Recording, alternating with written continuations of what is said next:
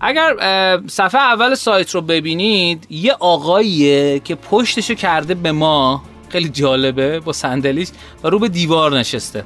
یه جمله نوشته تو این سایت نوشته آلما makes it easy to find high quality affordable mental health اومدن توی یه پژوهش خیلی بزرگی بررسی کردن که اگر امروز مازلو می‌خواست یه همچین کاری بکنه یعنی می‌خواست یک هرم درست بکنه توی این هرم چه چیزهایی قرار می‌گیره؟ پرکتیسی که به خداگاه تر شدن آدما کمک می‌کنه. و کمک می‌کنه تو در لحظه قرار بگیری و نسبت به دنیای درون خودت آگاه تر بشی که چه افکار و احساساتی در من در جریانه. و نسبت به بیرون و آدما هم اونجا هوشیارتر بشی.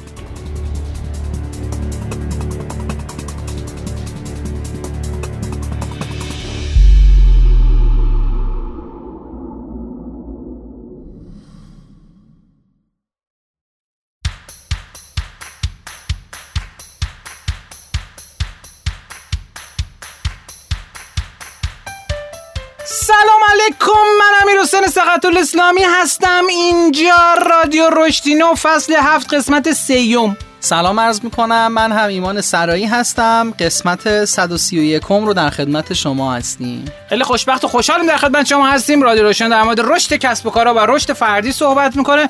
امیدوارم اگر با بار اولی که در خدمت شما هستیم مهمون گوش های شما عزیزان باشیم. امروز 6 شهریور 1400 یک هست. این که در خدمت شما هستیم کلی به ما انرژی میده حال خوب میده عشق و محبت میده. امیدوارم که این حسا رو شما از سوی میکروفون بگیرید یا حالا از داخل میکروفون بگیرید و به جان شما هم بنشینه.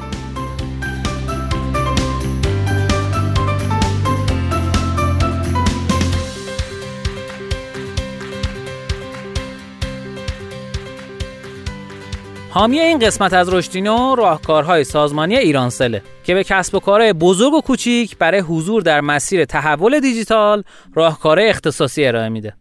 سرویس VPN سازمانی، سرویس موبایل سازمانی، سیستم بیسیم واکه، سامانه مدیریت هوشمند ناوگان و سرویس نظارت تصویری ابری تنها چند نمونه از محصولات ارائه شده توسط این مجموعه است. استفاده از این راهکارها تنها محدود به صنایع و سازمانهای بزرگ نیست. تو هر سازمان بزرگ و کوچیکی که مشغول به فعالیت هستید می‌تونید از مزایای این راهکارها بهره مند بشید. اگر دوست دارید بیشتر با راهکارهای سازمانی ایرانسل آشنا بشید فقط کافیه با شماره گیری کد دستوری ستاره 3 مربع تمام اطلاعات و جزئیات مربوط به محصولات راهکارهای سازمانی ایرانسل رو روی تلفن همراه خودتون دریافت کنید. البته اگر هم مشترک ایرانسل نیستید می‌تونید به آدرس business.iransel.ir سر بزنید. من آدرس سایت رو براتون توی کپشن قرار میدم. بریم بیایم اخبارانه در خدمت شما هستیم.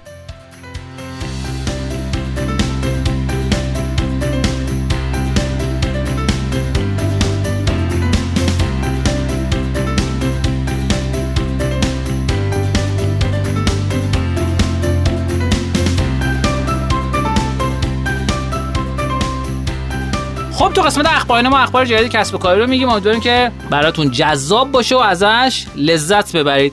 خبر اولی که می‌خوام خدمتتون عرض بکنم اینه که تو دنیا اتفاقی افتاده که therapist ها انگار تعدادشون کم شده و یک پلتفرم mental health یا سلامت چی میگن؟ روانی درسته؟ بله. سلامت روانی به نام آلما تونسته 130 میلیون دلار جذب سرمایه کنه.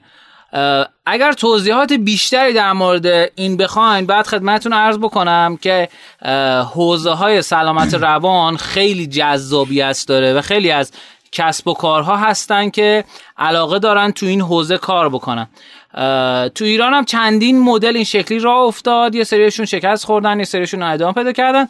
ولی نکته که وجود داره اینی که تو دنیا اینو کسب و کارها مخاطب بیشتری دارن به خاطر اینکه کشور انگلیسی زبان خب بیشترن و می‌تونه این مخاطبین رو جذب کنه و بهشون در روشون حساب بکنه به عنوان منبع درآمد. اگر یکم بخوام بیشتر در مورد این کسب و کار توضیح بدم که اسمش آلما هست اگر بخواین سایتش رو ببینید helloalma.com در مجموع 220 میلیون دلار جذب سرمایه کرده 12 تا سرمایه گذار داره و مؤسس و مدیر عاملش آقای هری ریتره سری دی سرمایه گذاریشو داره یعنی پریسید سید A B C D یعنی ششمین باری که داره روش سرمایه گذاری انجام میشه. سال 2018 تأسیس شده و نکته دیگه که من بخوام خدمتتون بگم اینه که دفتر مرکزشون توی نیویورکه. اگر بخوام از سرمایه گذاراش خدمتتون بگم در اصل مجموعه Insight Partner First Round Capital Tusk Venture و Thoma Bravo در سرمایه گذارای این مجموعه بودن. اگر صفحه اول سایت رو ببینید یه آقاییه که پشتشو کرده به ما خیلی جالبه با صندلیش و رو به دیوار نشسته. یه جمله نوشته تو این سایت نوشته آلما makes it easy to find high quality affordable mental health care. یا آلما کمک می‌کنه که شما به راحتی بتونید خدمات سلامت روحی رو که افوردبله یعنی چی؟ یعنی قیمتش اونقدری نیستش که نشه پرداخت کرد بله. در دسترس از لحاظ هزینه ای بله. و با کیفیت بالا بتونید این کار رو انجام بدید. و جالب خدمتتون بگم که از دانشگاه های مختلف هم در از partner هایی دارن که به اونا متصل میشه و therapist های اونا رو نشون میده. خیلی صفحه اول جالب و آرامش بخشی داره. یعنی خیلی حس خوبی میده رنگ سبزی که داره. گفتم این مقدارم در مورد آلما صحبت کنیم. و اما خبر دوم که می‌خوایم در خدمت شما باشیم رو آقای ایمان عزیز میگه. ولی من مقدمتا عرض بکنم که خبریه که آقای پال دوروف توی چنل خودشون منتشر کرده. اول تلگرام حمایت کرد از رمز ارز تون تی او ان و بعد حمایتش رو برداشت. و اما خبری که هفته پیش منتشر شد این بود که ببینین آقای دروف یه اتفاقی افتاده و روی این اومده این کامنتو گذاشته. اونم این بوده که والت دات تون که والت تون بوده با قیمت 215 و 215250 تون کوین. فروش رفته یه چیزی حدود مثلا 260 هزار دلار. و کاسینو داتون با قیمت حدودا 244 هزار دلار فروش رفته. دروف میگه که شما تصور بکن اگر که تون تونسته با این قیمت ها فروش بره تلگرامی که 700 میلیون user داره می‌تونه چقدر فروش بزرگی داشته باشه. و ایدهش اینه که یه سری کانالا و username ا و اسمای راحت اسمای مثلا چهار کلمه ای یا خیلی معروف مثلا مثل storm یا royal یا bank club اینا اسمایی که می‌تونه رو channel ها یا روی ID یا قرار بگیره. اینا رو می‌خواد برای فروش بذاره. حالا برای اینکه مثلا یه سریا بتونن اینو خریداری بکنن و ازش استفاده بکنن. تو قدم بعدی هم اعلام کرده که می‌خواد چیزای دیگه ای رو مثل مثلا استیکرها یا مثلا ایموجی ها اینا رو به فروش بذاره. منتها تو این قدم داره میگه ما برای این کار یه پلتفرمی می‌خوایم که با توجه به اینکه تون این رو از خودش نشون داده که اسکیلبل یعنی می‌تونه بزرگ بشه و اینکه سرعتش هم بالاه ما از تون استفاده می‌کنیم براشون قرارداد می‌نویسیم قراردادهای اسمارتی که تو فضای بلاک چین نوشته میشه می‌نویسیم. ازشون استفاده می‌کنیم از این بستر تون به عنوان زیربنامون استفاده می‌کنیم زیربنای بلاک چینیمون و با کمکش وارد میشیم به فضای بلاک چین و در اصل یه جورایی وب سه رو میاریم توی تلگرام. حالا یعنی چی؟ ببینیم وب سه همین همین اتفاقی که داره میفته دیگه. اینکه ما دیگه داریم خرید و فروش را میندازیم به اصطلاح decentralized کردیم فضای مالی رو غیر متمرکز کردیم. اینو می‌خواد بیاره توی فضای تلگرام و از TON می‌خواد استفاده بکنه خب برای اینکه این زیر بشه. چیزی که جادی عزیز یه بار توضیح داد این بود که می‌گفت تو وب یک این بود که آدم ها کسب سایت داشتن اپلیکیشن داشتن. مالک سایت و اپلیکیشن خودشون بودن و کاری به آدم ها و مشتریان نداشتن. وب دو سوشال مدیا ها اضافه شدن که عملا یه بخش بزرگی از تولید محتوا رو توی سری بسترها کاربران انجام می‌دادن مخاطبین انجام می‌دادن. ولی با صاحب اصلی اون کسب و کاره با اینکه تولید محتواش توسط کاربر انجام می‌شد اون شرکت ها بودن. اما و من یه جای چیز جالب خوندم. با اینکه شما مثلا عکس رو اینا رو یه سری آپلود می‌کنید مثل اینستاگرام تیک تاک صاحب اصلی هنوز اون شبکه اجتماعی است. یعنی توی قوانینشون نوشته. تو وب سه اینجوریه که آقا نه تنها آدم ها مشارکت می‌کنن حتی قوانین اون پلتفرم رو هم اونا مشخص می‌کنن حتی مالکیتش ممکنه یه بخشش مال اونا باشه. این تعریفیه که تعریف ساده که از وب انجام میدن و وب خیلی گسترده تر از این حرف هاست یعنی خیلی چیزا داره داخلش. و خیلی شرکت ها هم تو حوزه گیم و هم حوزه های غیر گیم اومدن به سمت وب حالا من سعی کردم ساده بهش نگاه بکنم اما خب عمق بیشتری داره. اگر ان مهمونای بزرگ برنامه تو این حوزه بودن ما ازشون در مورد این خواهیم پرسید. خب دیگه شما خبر دیگه نداری؟ نه. یه خانمی معرفی کردی گفتی انگلیسیش عالی نیست ولی به پادکست خوبی داره. بله خانم یه خانمی هست که استاد دانشگاه پنسیلوانیا و اشکال نداره. حالا بذار تو بخش بعدی یه بریکی بدیم. بریم برگردیم. شما اسم بنده خدا استر پرل. خانم استر پله استر سخته. اس... استر آره تازه استرش با تی اچ یعنی اس... استره. استر پرل استر پرل آره. درود بر شما. خب بریم بیایم نکاتینو در خدمت شما هستیم.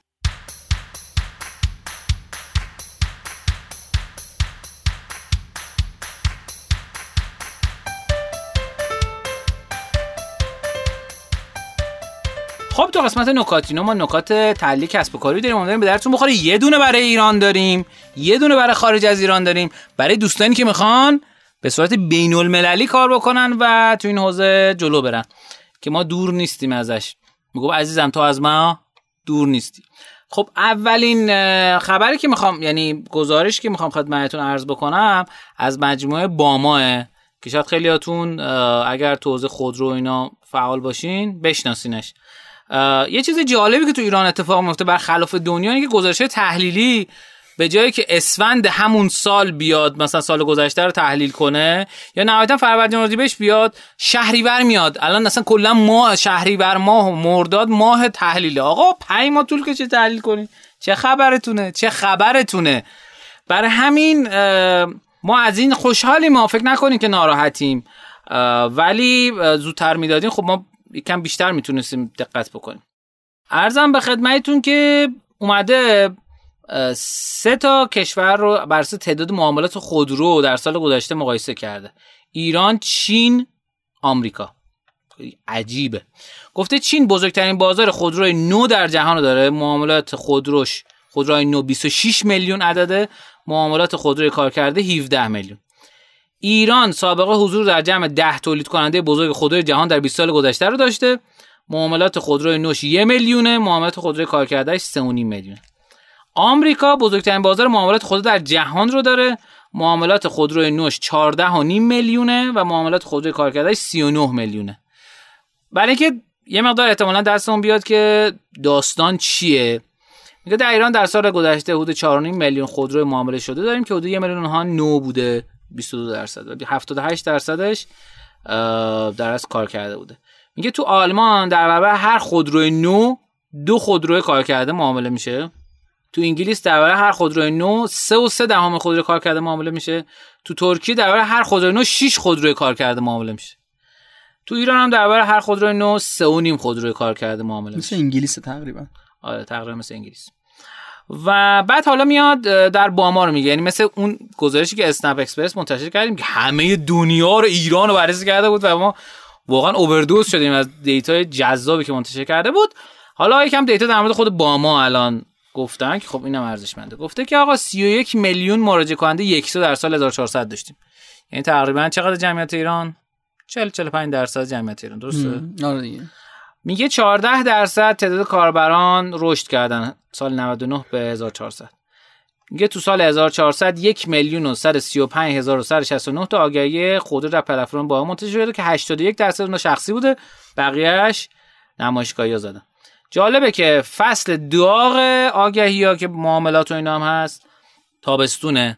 با 425 هزار تا آگهی و پر آگهی ترین روز سال پیش 12 مرداد بوده. با 10 هزار تا آگهی. 65 درصد کسایی که تو گوگل به دنبال قیمت خودرو بودن اومدن تو باما. خب یعنی این لیدر بازار و هر هفت دقیقه یک ثانیه قیمت داشتیم. در بخش قیمت خودروی سال 1400 تعداد 73980 بار ثانیه قیمت انجام شده. خیلی قیمت ها بالا پایین میره که احتمالا مجبور شدن که اتفاق بیفته. میگه فقط تو روز 22 آبان قیمت 346 تا خودرو تغییر کرد. اصلا عجیبه. صعود خودروهای چینی به رتبه اول. در میان خودروهای غیر ایرانی در سال 1400 بیش از همه خودروهای تولید کشور چین رو می‌بینیم.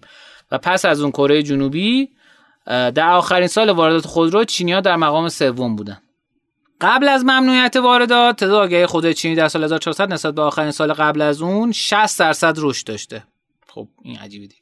بیشترین افزایش قیمت نسبت به سال 99 به ترتیب پژو 405 بوده. بعد پراید 131 بوده. نه بعدش نیست.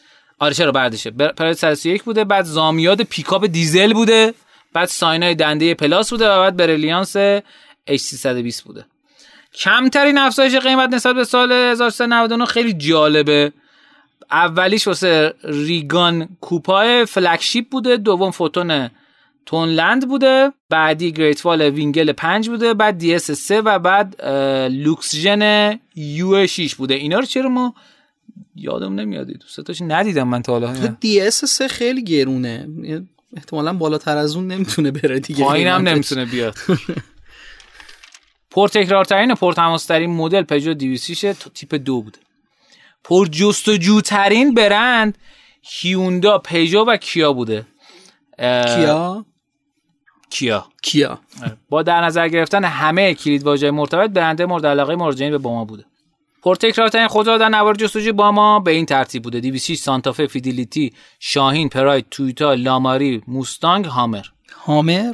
هامر؟ اصلا مگه داریم یه چند تا هزارم. پر بازی ترین تگ تک آگهی با بیش از 110 هزار بار بازی تویوتا جی تی 86 بوده. خیلی جالبه. چرا؟ پر تماس ترین آگهی با 2259 بار تماس. داداش اون قطعش بنده خدا چیکار کرد کیا اسپورتاژ بیس بیسیک بوده؟ کار کرده ترین خودرو آگهی شده 920 هزار کیلومتر رفته. داداش کجا رفتی با این پارسه؟ مکانیک ماشینای راهسازی یعنی بوده. جالبه نوشته یعنی 23 بار گشتن به دور زمین. آره. نوشته که راننده پژو پارس مکانیک ماشین های راهسازی بوده. و به همراه خودرو خودش به تمام ایران سفر کرد. از این ماشین راهسازی دیگه. مشخصه چیه دیگه؟ 160 هزار نفر در بررسی مشخصات فنی 895 مدل خودروش مشارکت کردن. 180 میلیون بازدید اخبار خودرو در سال 1400 داشتین که 56 درصد افزایش داشته نسبت به سال 99 3672 تا مقاله هم سال 1400 منتشر کردن. 230 درصد بازدید بیشتر از خودروی اقتصادی بوده. در حالی که تمایل برای خودروی لوکس بین سالهای 99 تا تقریبا ثابت بوده. اما علاقه به خودروی اقتصادی افزایش چشمگیری داشته. خب قیمتش رفته بالا دیگه مشخص. یک و هفت میلیون نفر از مراجعین با هم به دنبال خودروی اقساطی بودن که نسبت به سال قبل 30 درصد افزایش پیدا کرده. در حالی که تمایل به خودروی دوگانه سوز 22 درصد کاهش پیدا کرده جستجو برای خودروی کم مصرف 50 درصد افزایش پیدا کرده. خیلی عجیبه. یعنی خب بخاطر اینکه خودروی دوگانه سوز هم البته رده اقتصادی داریم هم رده لوکس داریم دیگه درسته؟ بله دیگه مثلا هایبریدا. آره هایبریدا. ولی خب هایبریدا انقدر قیمتشون بالاه که شاید مردم بیشتر وقتی میگین هیبرید بیشتر خودروی لوکس به ذهنشون می‌رسه.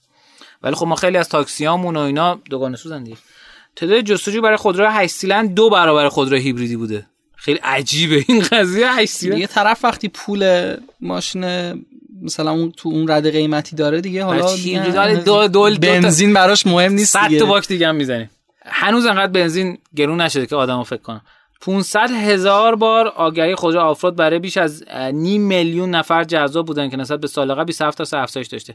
این تورای آفرود و اینا فکر کنم بی تاثیر نبود پرطرفدارترین رنگای بدنه 58 درصد سفید. چرا؟ 19 درصد مشکی و 7 درصد خاکستری. خیلی عجیبه واقعا. ببین آدما ماشین ماشین واقعا تو ایران کاله سرمایه دیگه. بله. می‌خرن که بف... اگر چیز شد بفروشن. دقیقا. رنگای پرطرفدار بعدی به ترتیب نقره 5 درصد آبی 2 درصد قرمزی درصد قهوه‌ای درصد. و یه چیز جالب من تو هیچ کشور دیگه ای ندیدم که اندازه ایران انقدر مونوتون باشه رنگا بله. یعنی تو از همه رنگ می‌بینی. آبی سبز بژ مثلا سرمه خال خال پشمال بعد تو ایران آبی سفید آبی سفید. رنگای محبوب داخل حالا. مشکی 57 درصد کرم 15 درصد خاکستری تیره 14 درصد. کمیاب ترین رنگای بدنه دو صدم درصد پیازی بوده. قابل توجه آقای الیاس. دو صدم درصد برونزی بوده و یک صدم درصد بنفشه یاسی. قشنگه ها بنفشه خیلی خوشگله. الان که دارم می‌بینم. 98 درصد آگهی بدون پشت نیاز پشتیبانی انجام شده. بخوین خیلی خوبه. 5 میلیون دقیقه آدما جلسه غیر حضوری گذاشتن توی دپارتمان های باما. اه، 35 درصد هم رشد منابع انسانی داشتن. خیلی خوب بود. یعنی چیز بامزه گذاشت بامزه بود. من دوستش داشتم. حالا اه، تحلیل دومی که می‌خوام خدمتتون عرض بکنم توی حوزه در از اتکه یا education technology. اه، که میگه آقا یک سقوط شارپلی داشته. سقوط چی میگن؟ خیلی سقوط آزاد. شدید داره شدید، سقوط آره. آزاد.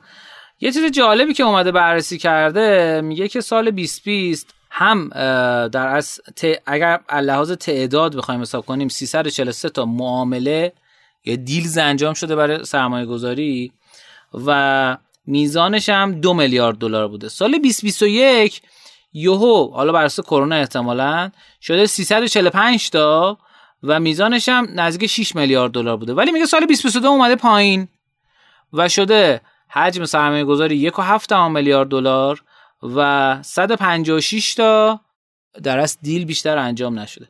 تحلیلی که میشه از این حو- حوزه کرد اینی که علاقه سرمایه گذارها به این حوزه ضعیف شده بعد از کرونا و اینکه با کم شدن کرونا. و آدم ها حس می‌کنن که آقا شاید کلاس های حضوری شاید بهتر باشه. یک. دو فقط ادویکیشن تکنولوژی مرتبط با حوزه آنلاین نیستن. یعنی نیستش که مثلا معادل آفلاین رو بگیم ما آنلاینه. یه اتفاق دیگه ای داره میفته اونم اینی که حوزه AR VR داخل این هست. آموزش از طریق این و خیلی خیلی داستانه دیگه. ولی واقعا نمی‌تونیم یعنی دقیقا تو گزارش اینو اعلام کرده. میگه که توقع می‌رفت که همچین اتفاقی بیفته ولی فکر نمی‌کردن که یا مثلا رشدی که از سال 2019 وجود داشته یهو یه سقوط مثلا در حد یک سوم شده این اتفاقه و اینم کلیه ماجرا. البته اومده استارتاپ رو از شرکت ها جدا کرده ولی اونم تو شرکت های بزرگ هم همین اتفاق افتاده. یعنی حتی حوزه ایژوکیشن هم همین اتفاق افتاده برش خب بخش بنده تموم شد. آقای ایمان خان در خدمت شما هستیم. خواهش می‌کنم خدمت شما عرض بکنم که من هم برای امروز ام، در ادامه حرفایی که خیلی وقتا می‌زنم این صدای یخی که میشنوید صدای خیلی ببینین می‌خوام در مورد این صحبت بکنم که آقای مازلو که خیلی از ما میشناسیمش تو حوزه مدیریت وقتی ورود می‌کنیم این هرم مازلو که هرم سلسله مراتبی نیازهای مازلو گفته میشه خیلی در موردش حرف زده میشه و رفرنس خیلی از تصمیماتیه که ما می‌گیریم.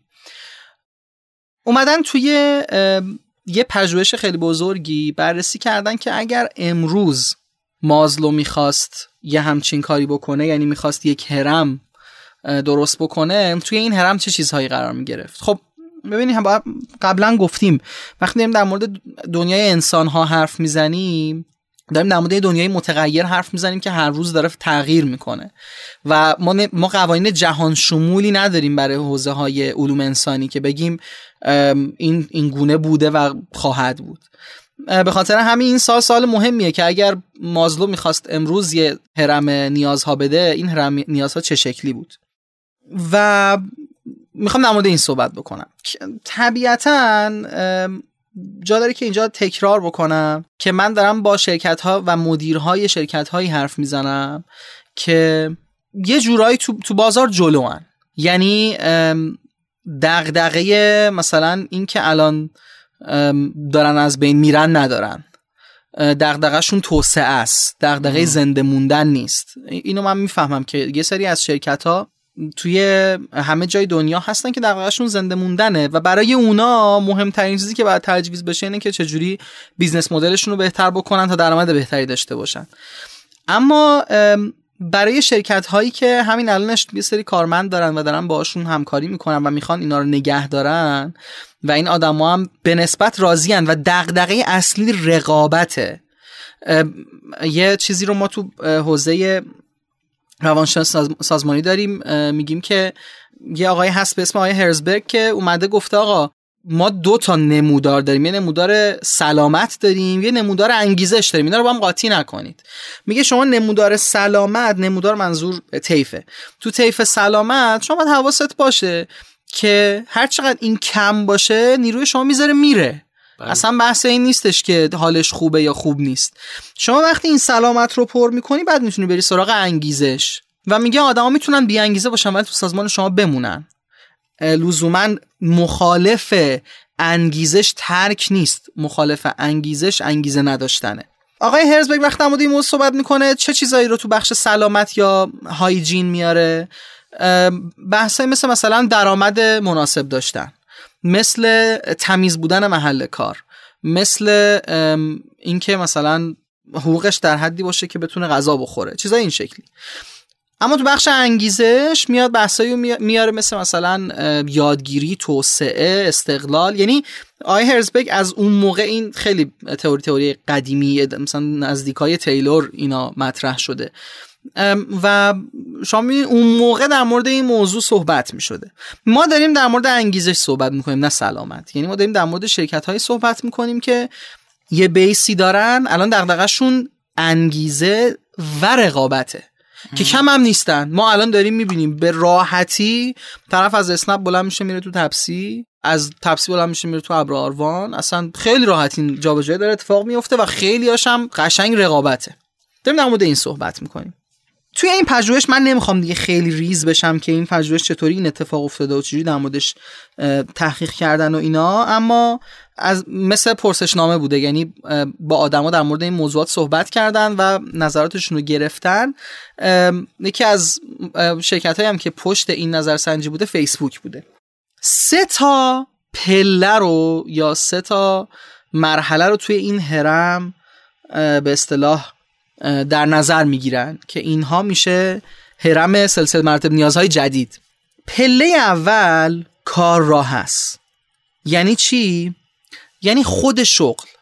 کار راه میشه همون کریر پس کریر آره کریر خود شغل این که به آدم ها استقلال بده بهشون اجازه بده از نقاط قوتشون استفاده بکنن و براشون توسعه و یادگیری به ارمغان بیاره. این بیس نیازهای کارمنده شماست.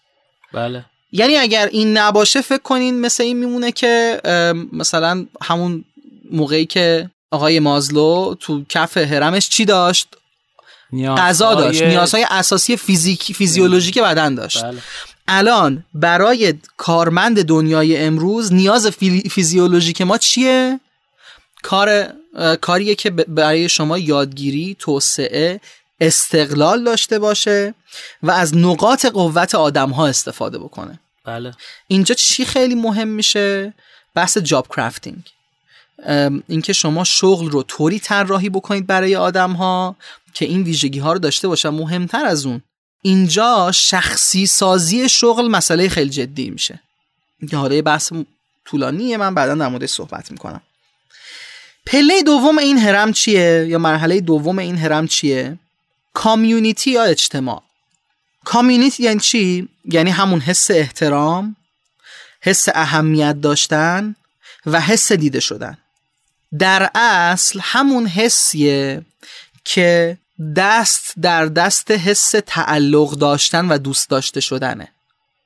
پس اولین چیزی که برای شما باید مهم باشه این که اون کار برای شما یادگیری و توسعه داشته باشه و به اصطلاح انگیزاننده های درونی شما رو تقویت بکنه.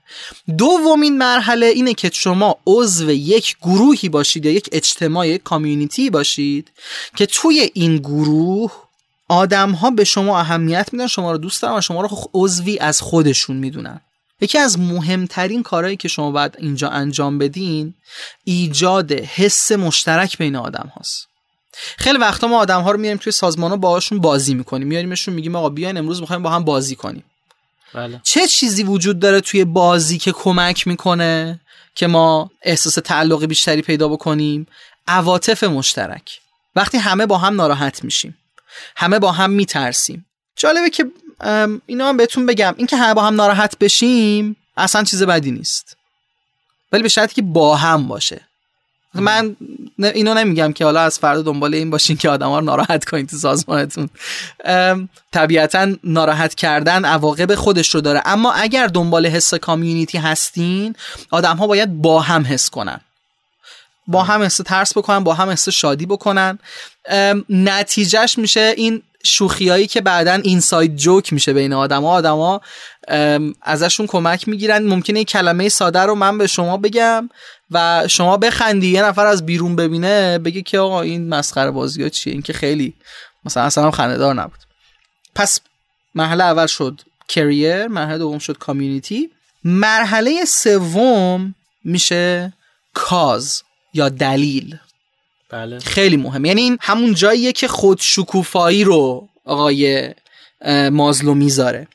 سر هرم رأس هرم اینکه شما داری کار معنادار انجام میدی داری تأثیر می‌ذاری. اینکه با مأموریت سازمان همراستایی و حس می‌کنی که کمک کردن شما به دستیابی سازمان به اهدافش باعث میشه دنیا جای بهتری باشه. بله. به اصطلاح شما از اینکه داری برای اون سازمان کار می‌کنی یا برای اون جایگاه کار می‌کنی احساس غرور داری. پس این دلیل دلیلیه که به شما احساس غرور میده. میشه رأس هرم این سه تا مرحله مهمترین مراحلی که ما باید طی بکنیم برای اینکه بتونیم آدمها رو هرچه بیشتر توی سازمان سازمانمون اینگیج بکنیم و به اصطلاح بهشون انگیزه بدیم. و نکته اینجاست که سازمان هایی که این ویژگی ها رو ندارن اتفاقی که براشون میفته اینه که آدم هایی که نسل جدید ترن با سرعت خیلی بیشتری از سازمانشون میرن. یعنی یکی از دغدغه‌هایی که سازمان ها دارن که می‌خوان سازمانشون جوون باشه و نیروی جدید استخدام بکنن با کمک گرفتن از این به اصطلاح چیز هرم آدما می‌تونن افرادشون رو توی سازمان نگه دارن.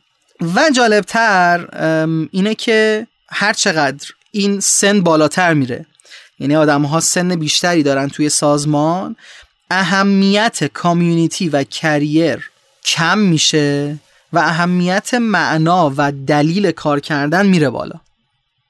اما برای افرادی که مثلا الان حدودا بین 20 تا 30 سالشونه این که شغلی داشته باشن که توش توسعه داشته باشه بسیار مهمه یعنی لول اول هرم کامیونیتی داشتن هم خیلی مهمه تو لول بعدیه.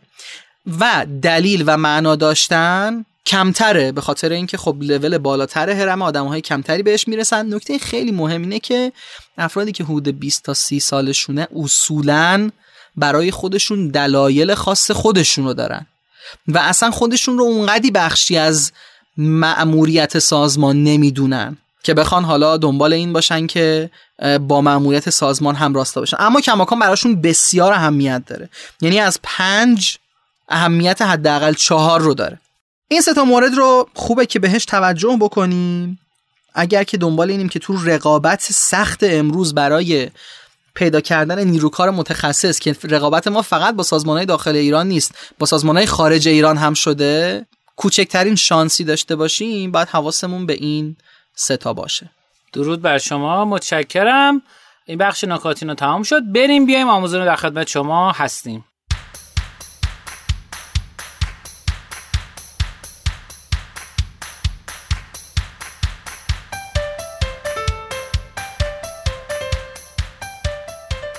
خب تو قسمت آموزینو بنده در خدمت شما هستم با کتابی که هر قسمت قرار که در موردش صحبت بکنیم. کتاب رو دفعه پیش من انتخاب کردم. می‌خوام حالا تو این قسمتی کم در مورد کتاب صحبت کنم و توی قسمت مهمانینا هم افتخار داریم که در خدمت آقای قانی هستیم مترجم این کتاب. اسم کتاب اسم فارسی کتاب رهبری از بالای خطه. اسم انگلیسی کتاب The 15 Commitment of Conscious Leadership. A New Paradigm for Sustainable Success. خیلی جالبه که ترجمه اسم انگلیسی کتاب اسم فارسی نیست. خیلی کار خوبیه این کار. آره. چون اسم اصلی کتاب اگه بگی منیجمنت آن یه کتاب دیگه سال 2002 منتشر شده. خب؟ این کتاب سال 2015 منتشر شده و در اصل سه تا نویسنده داره. این کتاب کتاب عجیب غریبیه به نظر من. یکی به خاطر اینکه سه تا نویسنده داره. یکی به خاطر اینکه در اصل rating کتاب چهار و هفت دهمه از پنج. نکته بعدی که می‌خوام خدمتتون بگم اینی که تو حوزه workplace culture یا فرهنگ فضای کاری چهلمین کتاب پرفروش آمازونه. و توی leadership و motivation یا همون رهبری و انگیزه کتاب 178 ما همه کتابی که بررسی می‌کنیم رو ایناشو بررسی می‌کنیم. خیلی جالبه. دو تا کتاب دیگه که باش پیشنهاد داده بخرین آمازون. یکی The Big Leap ه یا فکر کنم جهش بزرگ, جهش بزرگ. یکی دیگه هم Conscious Loving چی میشه Conscious Loving عشق ورزیدن آگاهانه؟ درسته؟ آره آره. خب. اما یه چیز جالب بهتون بگم. من این جنبه این جنبه ها رو می‌خوام کنارش بررسی کنم. دیجیکالا دو کتاب دیگه با اینا پیشنهاد داده. گفته کتاب والدین سمی یه کتاب دیگه هم بود. الان باز کردم نشون نمیده. ولی کتابی که پیشنهاد داده آقا با این می‌تونید بخرید اصلا ربطی به این کتاب نداره. یعنی کلا سیستم ریکامندیشن دیجیکالا می‌تونیم بگیم که خیلی خوب عمل کرده برعکسش. خب ارزم به خدمتتون که دیگه چه نکته می‌تونیم در مورد این کتاب بگیم؟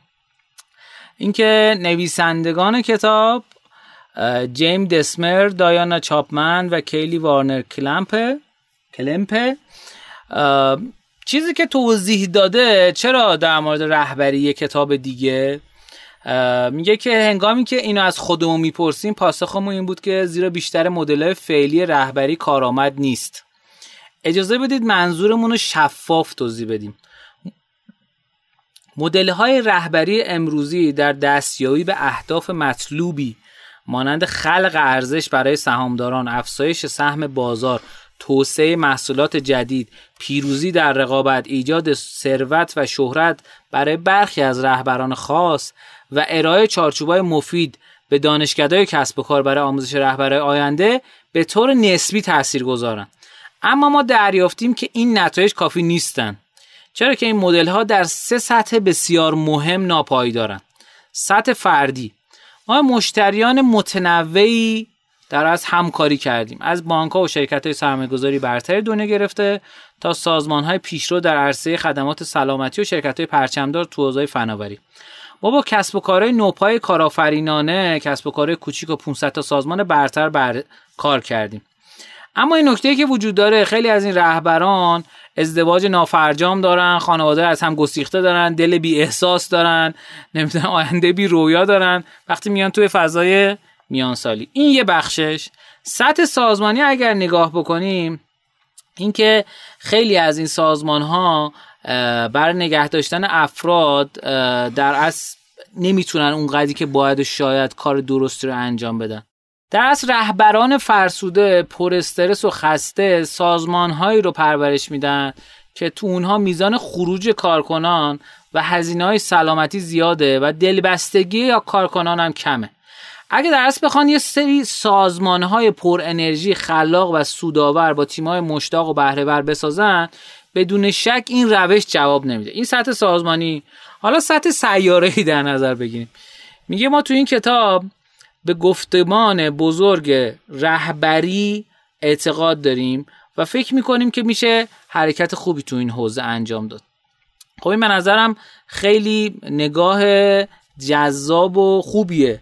کتاب 375 صفحه است در از ناشر خارجی این کتاب. اگر من پیداش بکنم خوشحال میشم. ناشرین این کتاب خود نویسنده های کتاب هستن.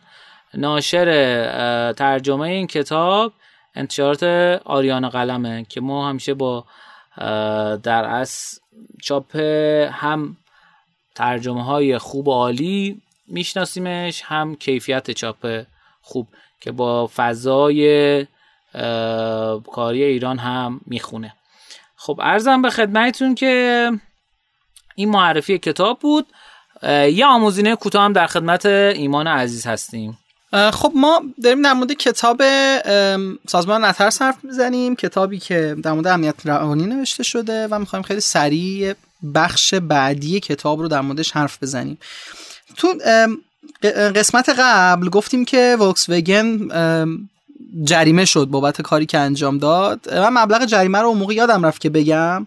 چیزی بیش از 20 میلیارد دلار جریمه وکس وگن بوده می‌خوام بگم که واقعا هزینه زا بوده اون اشتباهی که وکس وگن کرده. اما همیشه این قضیه یعنی این اتفاق اتفاق خوب است.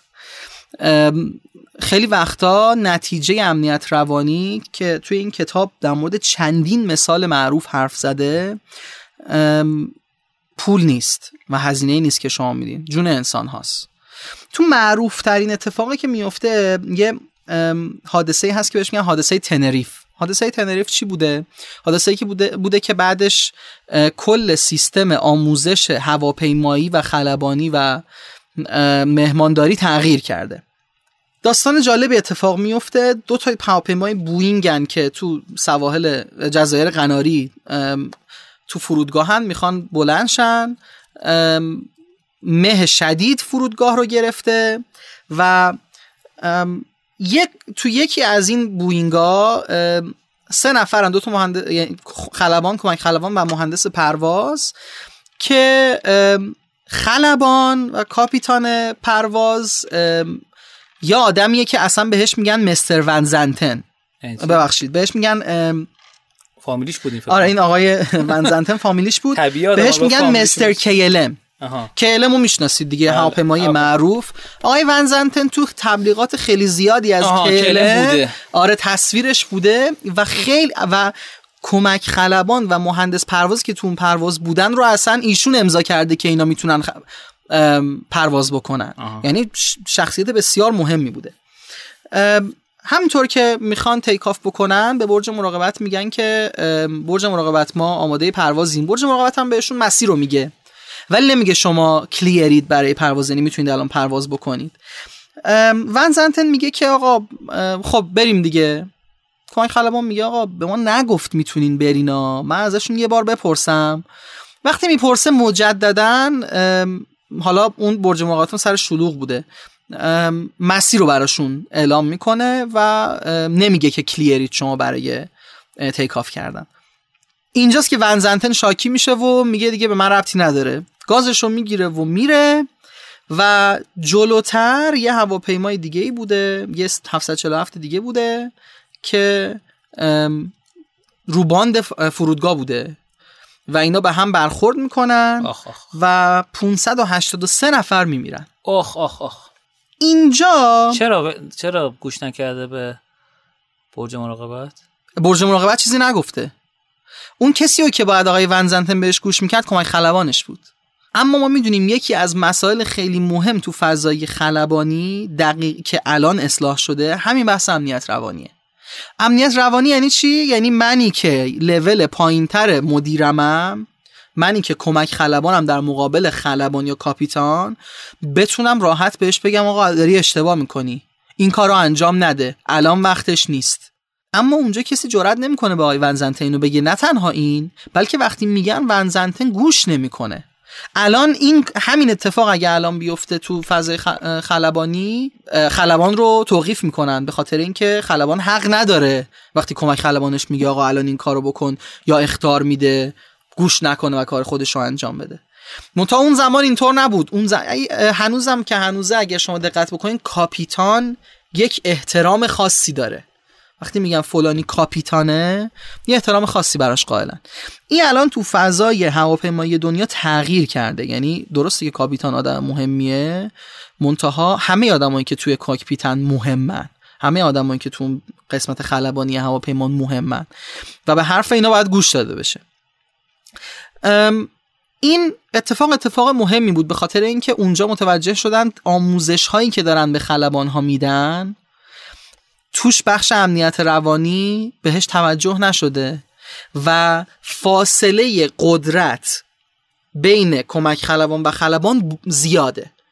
فاصله قدرت زیاد یعنی امنیت روانی کم. امنیت روانی کم یعنی خطای بزرگ. مخصوصا چون که آدما وقتی فضای امنیت روانی کمه سعی می‌کنن زیرابی برن و از میانبرا استفاده بکنن و اینا خاطر همین معمولا مشکلات اون زیر مثل سرطان بزرگ میشن بزرگ میشن بزرگ میشن. وقتی ما میفهمیمشون که کار از کار گذشته و حدود 600 نفر آدم توی یه سانحه میمیرن. سانه های اینجوری خیلی زیاده. مثال دیگهش که خیلی سریع میگم نمی‌خوام توضیح بدم خیلی. چند سال پیش اگه یادتون باشه اگر مثل ما ده شستی باشین یادتونه که سونامی های خیلی وحشتناکی تو ژاپن میاد و باعث میشه که چند تا از نیروگاه هاشون از بین بره و که یکی از نیروگاه ها اتفاقا نیروگاه اتمی هم بوده. فوکوشیما دیگه که معروفه. تو اونم همین اتفاق میفته. یه آقایی بوده که دانشمند بوده تحقیق می‌کرد گفته آقا ما توی تاریخ ژاپن داریم که به اصطلاح سونامی هایی داریم که مثلا 5 متر بودن. شما میگین اینا افسانه است ولی ما پژوهش کردیم دیدیم واقعیه. نه تنها اون شرکتی که داشت به طرف قرارداد بود و داشت اون نیروگاه رو درست می‌کرد گوش نکرد و گفت آقا رو 20 متر شما دیوار بزنید کفایت می‌کنه. بلکه به این بند خدا انگ وطن فروش و اینا هم زدن کلا از کار بیکارش کردن. نتیجه این شد که همونطور که ایشون گفته بود موجای 40 متری 50 متری نتیجه اون سونامی شد اومد و این نیروگاه رو نابود کرد و آدمای خیلی زیادی جونشون رو از دست دادن. اگر می‌خواین مخالف این رو ببینید یعنی اینکه خب حالا اگر که ما اینطوری رابطه نباید برقرار بکنیم با یه خلبان با مدیرمون باید چجوری ارتباط برقرار بکنیم؟ توصیه می‌کنم یه فیلمی رو ببینید که اتفاقا کیسش رو هم تو همین کتاب مطرح می‌کنه. فیلم سالی. که تام هنگس بازی می‌کنه. در مورد یه هواپیماییه که روی رودخونه هاتسون فرود میاد و جون همه رو نجات میده. و دقیقا اونجا شما می‌بینید که امنیت روانی چطور باعث میشه که خود این آقای سالنبرگر که خلبان بوده کمک خلبانش و برج مراقبتش همه با هم بتونن حل مسئله بکنن تو شرایط سخت و جون همه رو نجات بدن. فیلم سالی بسیار فیلم جذابیه. مخصوصا اگر تو فضای مدیریت می‌خواین یکم فضای امنیت روانی رو بهتر درک بکنید. تو قسمت های بعدی می‌خوام در مورد این صحبت بکنم. الان در مورد بدبختی ها صحبت کردم. جاهایی که امنیت روانی نداشتن و باعث هزینه مالی و جانی شده. تو قسمت های بعدی انشالله ما در مورد این صحبت می‌کنیم که چه شکلی می‌تونیم امنیت روانی داشته باشیم و سازمان هایی که امنیت روانی داشتن چه موهبت هایی رو بهش دست پیدا کردن. انشالله تو جلسات بعد در موردش با هم صحبت می‌کنیم. درود بر شما. متشکرم ازت. این بحث رو من خیلی دوست دارم. یعنی حقیقت این بحث آموزینوت رو من خیلی بیشتر بحث نکاتینو دوست دارم چون خیلی بحث امنیت روانی موضوع جذابیه. اینجا با ایمان عزیز خدافزی می‌کنیم. موفق باشین. خدا نگهدار. میریم با اماد قائنی نازنین. گپ می‌زنیم. بریم بیم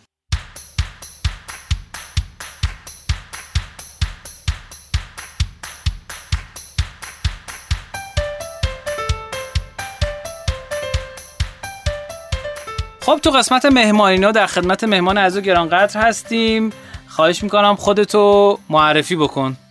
سلام خدمت شما و همه دوستانی که این پادکست رو میشنون. خیلی خوشحالم در خدمتتون هستم. من اسمم اماد فامیلیم قائنی و یه چند سالیه که توی زمینه های مختلفی از جمله آموزش و مشاوره مدیریت و اینا دارم فعالیت می‌کنم. خب اماد خان قائنی که بود و چه کرد؟ یکم برگردیم عقبتر فلش بک بزنیم تا برسیم به موضوعی که برای هممون جذاب کتاب مدیریت بالای خط رهبری از بالای خط من چه میگم مدیریت از بالای خط چه کتاب داریم به نام منیجمنت آنلاین آن آن د لاین آره سال 2002 حتی این کتابم حالا موضوع معرفی من بود ولی این کتابم اسم عنوان انگلیسیش رهبری از بالای خط نیست. آره, آره. تو من تو بخش به قبلی اینو گفتم قبل اینکه شما آره آره. خب. بعد من راجع خودم بگم این تیکش رو سریع بخوام بگم یه حدود مثلا 21 دو سالی که دارم کار می‌کنم.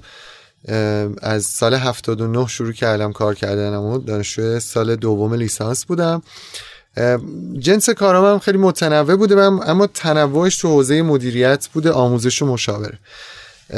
یه نقطه که جالب بود مثلا فکر کنم 26 سالم بود که یه شرکتی با یکی از دوستام آقای بابک عبدحق که هم دانشگاه ارشد بودیم ثبت کردیم و شروع به کار کردیم تو زمینه ای لرنینگ فعالیت می‌کرد. از دل اون شرکت یه پلتفرمی در اومد به اسم وبیاد. بله. که اونجا بحثای آموزش عمدتا مفاهیم soft skill که حالا من الان به نظر مثلا شاید human skills لغت جالب تری باشه اونجا شروع شد و و دیگه من به یادگیری و کمک به دیگران برای یاد گرفتن مهارت هایی که از جنس مهارت انسانی و نرمه علاقه‌مند شدم توی ادامه مسیرم توی شرکت تجربه شاپرک آبی یه مدتی کار بگو چی شد راستی؟ وبیاد گفت آره اسمشو؟ وبیاد گفتم آره, آره. گفتم دل استارتاپی از اونجا در خیلی مفاهیم با اساتید عزیز مختلفی اونجا توی وبیاد کار می‌کرد. بله بله. وبیاد خب یه استارتاپی بود که اون موقعی که شروع شد خیلی اصلا نمی‌دونستم این کار بهش میگن استارتاپ. و بعد ما توی فرایندی خب رشد خوبی کردیم. تو جشنواره تو جشنواره وب قبلش جایزه گرفتیم. از طرف World Summit Award جایزه مثلا بهترین وبسایت e-learning ایران گرفتیم اون موقع. و تو آواتک تو cycle یکش اول جزو 20 تا تیم و جزو 10 تا تیم بودیم. بعدش دیگه ادامه دادنش یه خورده سخت شد یه مقطعی سرمایه گذاری گرفتیم. و دیگه از یه جایی hold یه کمی hold شد و در نهایت وبیاد ما فروختیم به کاربوم. آره این مسیر وبیاد بود. حالا خیلی دیتیل می‌تونم راجع به وبیاد حرف بزنم چون می‌دونم موضوعمون نیست دیگه با آره، اجازت. آره. آره. میگذرم. آره. خب. آره دیگه من به این موضوعات توسعه مهارت های انسانی نر مهارت های رهبری خود مفهوم رهبری علاقه من شدم. مدت زیادی با مدیران ارشد سازمان های مختلف برنامه های توسعه مهارت رهبری رو داشتیم. خیلی تجربه خوبی به دست اومد. یه جایش ناراحت بودم که خوب کار نکرد. یه جایش خوشحال بودم. اثرات خوبی گذاشت که دیگه اینجاها دیگه کم کم می‌تونم رفتش بدم به کتاب. خب اگه یکم اگه میشه چاپرک آبی و چیزو ایلیا رو بگو بعد بله. آره. یعنی چون, چون دوست داریم بدونیم که اون آدمی که این کتابو ترجمه کرده کی بوده؟ با چه سوابقی بله. اومده کتاب؟ بعد از نگاه خودش چه چیزی به کتاب اضافه کرد؟ یعنی احتمالاً همچین اتفاقی معمولا میفته دیگه ترجمه معمولا ترجمه کلمه به کلمه نیست. من اینکه آره. آریان قلم بگه نباید اینجوری باشه. نه آریان قلم که خب حساسیت خیلی زیادی داره روی موضوع کتاب. ما هم کتاب ترجمه کردیم. شاید یکی دو تا آره یکی دو تا شاید خود بیشتر پاورقی اضافه کردیم. این مفهوم جدیدی اضافه نکردیم به کتاب.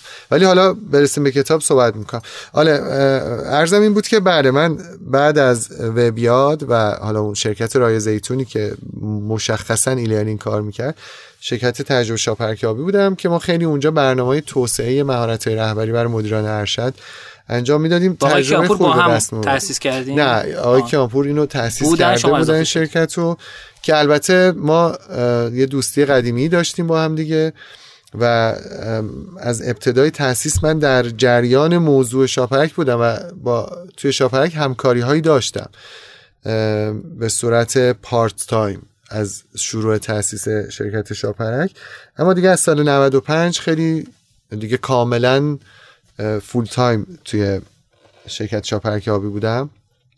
و اونجا ما بحث آموزش مهارت های مدیریت و رهبری مدیران رو داشتیم. شما می‌خوای قلو بخور تا من توضیح بدم در آره بگو. شاپرک آبی اولین شرکتی بود که من دیدم به نوعی متفاوت مفاهیم رهبری و و مفاهیم حالا بگیم یه مقدار مدیریتی خاص رو آموزش می‌داد. حالا چیزی که من نگاهی که بیرون داشتم. حالا شاید چیزی که شما تعریف کردین چیز دیگه باشه. ولی خب برام خیلی جالب بود که این اتفاقه یه مدل خاصی بود. آدم می‌برد از شهر بیرون. مثلا یه سری اتفاقات این شکلی بود. بله. و این برام خیلی جالب بود. تا حالا شما بگو بقیه‌اش دیگه آره. آب خوردی.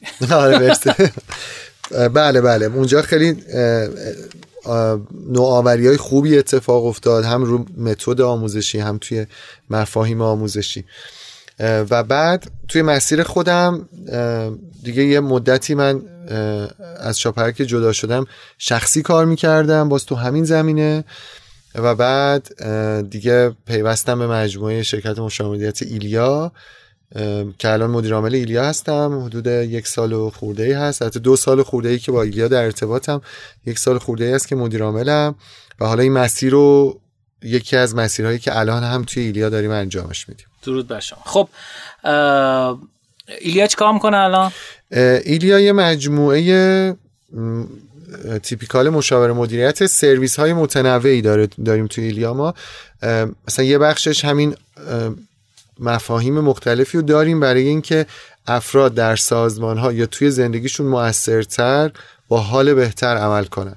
حالا از جنس رهبر بودن مدیر بودن از جنس مؤثرتر بودن حتی اگه position ی نداریم. یه خورده برای بحث مهارت فردیه. یه بحث دیگه ای که داریم کلا کمک به رشد و توسعه کسب و کار هاست که حالا اونجا توی مفاهیم و practice های مختلفی میریم کنار کسب و کاری قرار می‌گیریم و اینکه کمکش کنیم که به افقهای بالاتری برسه.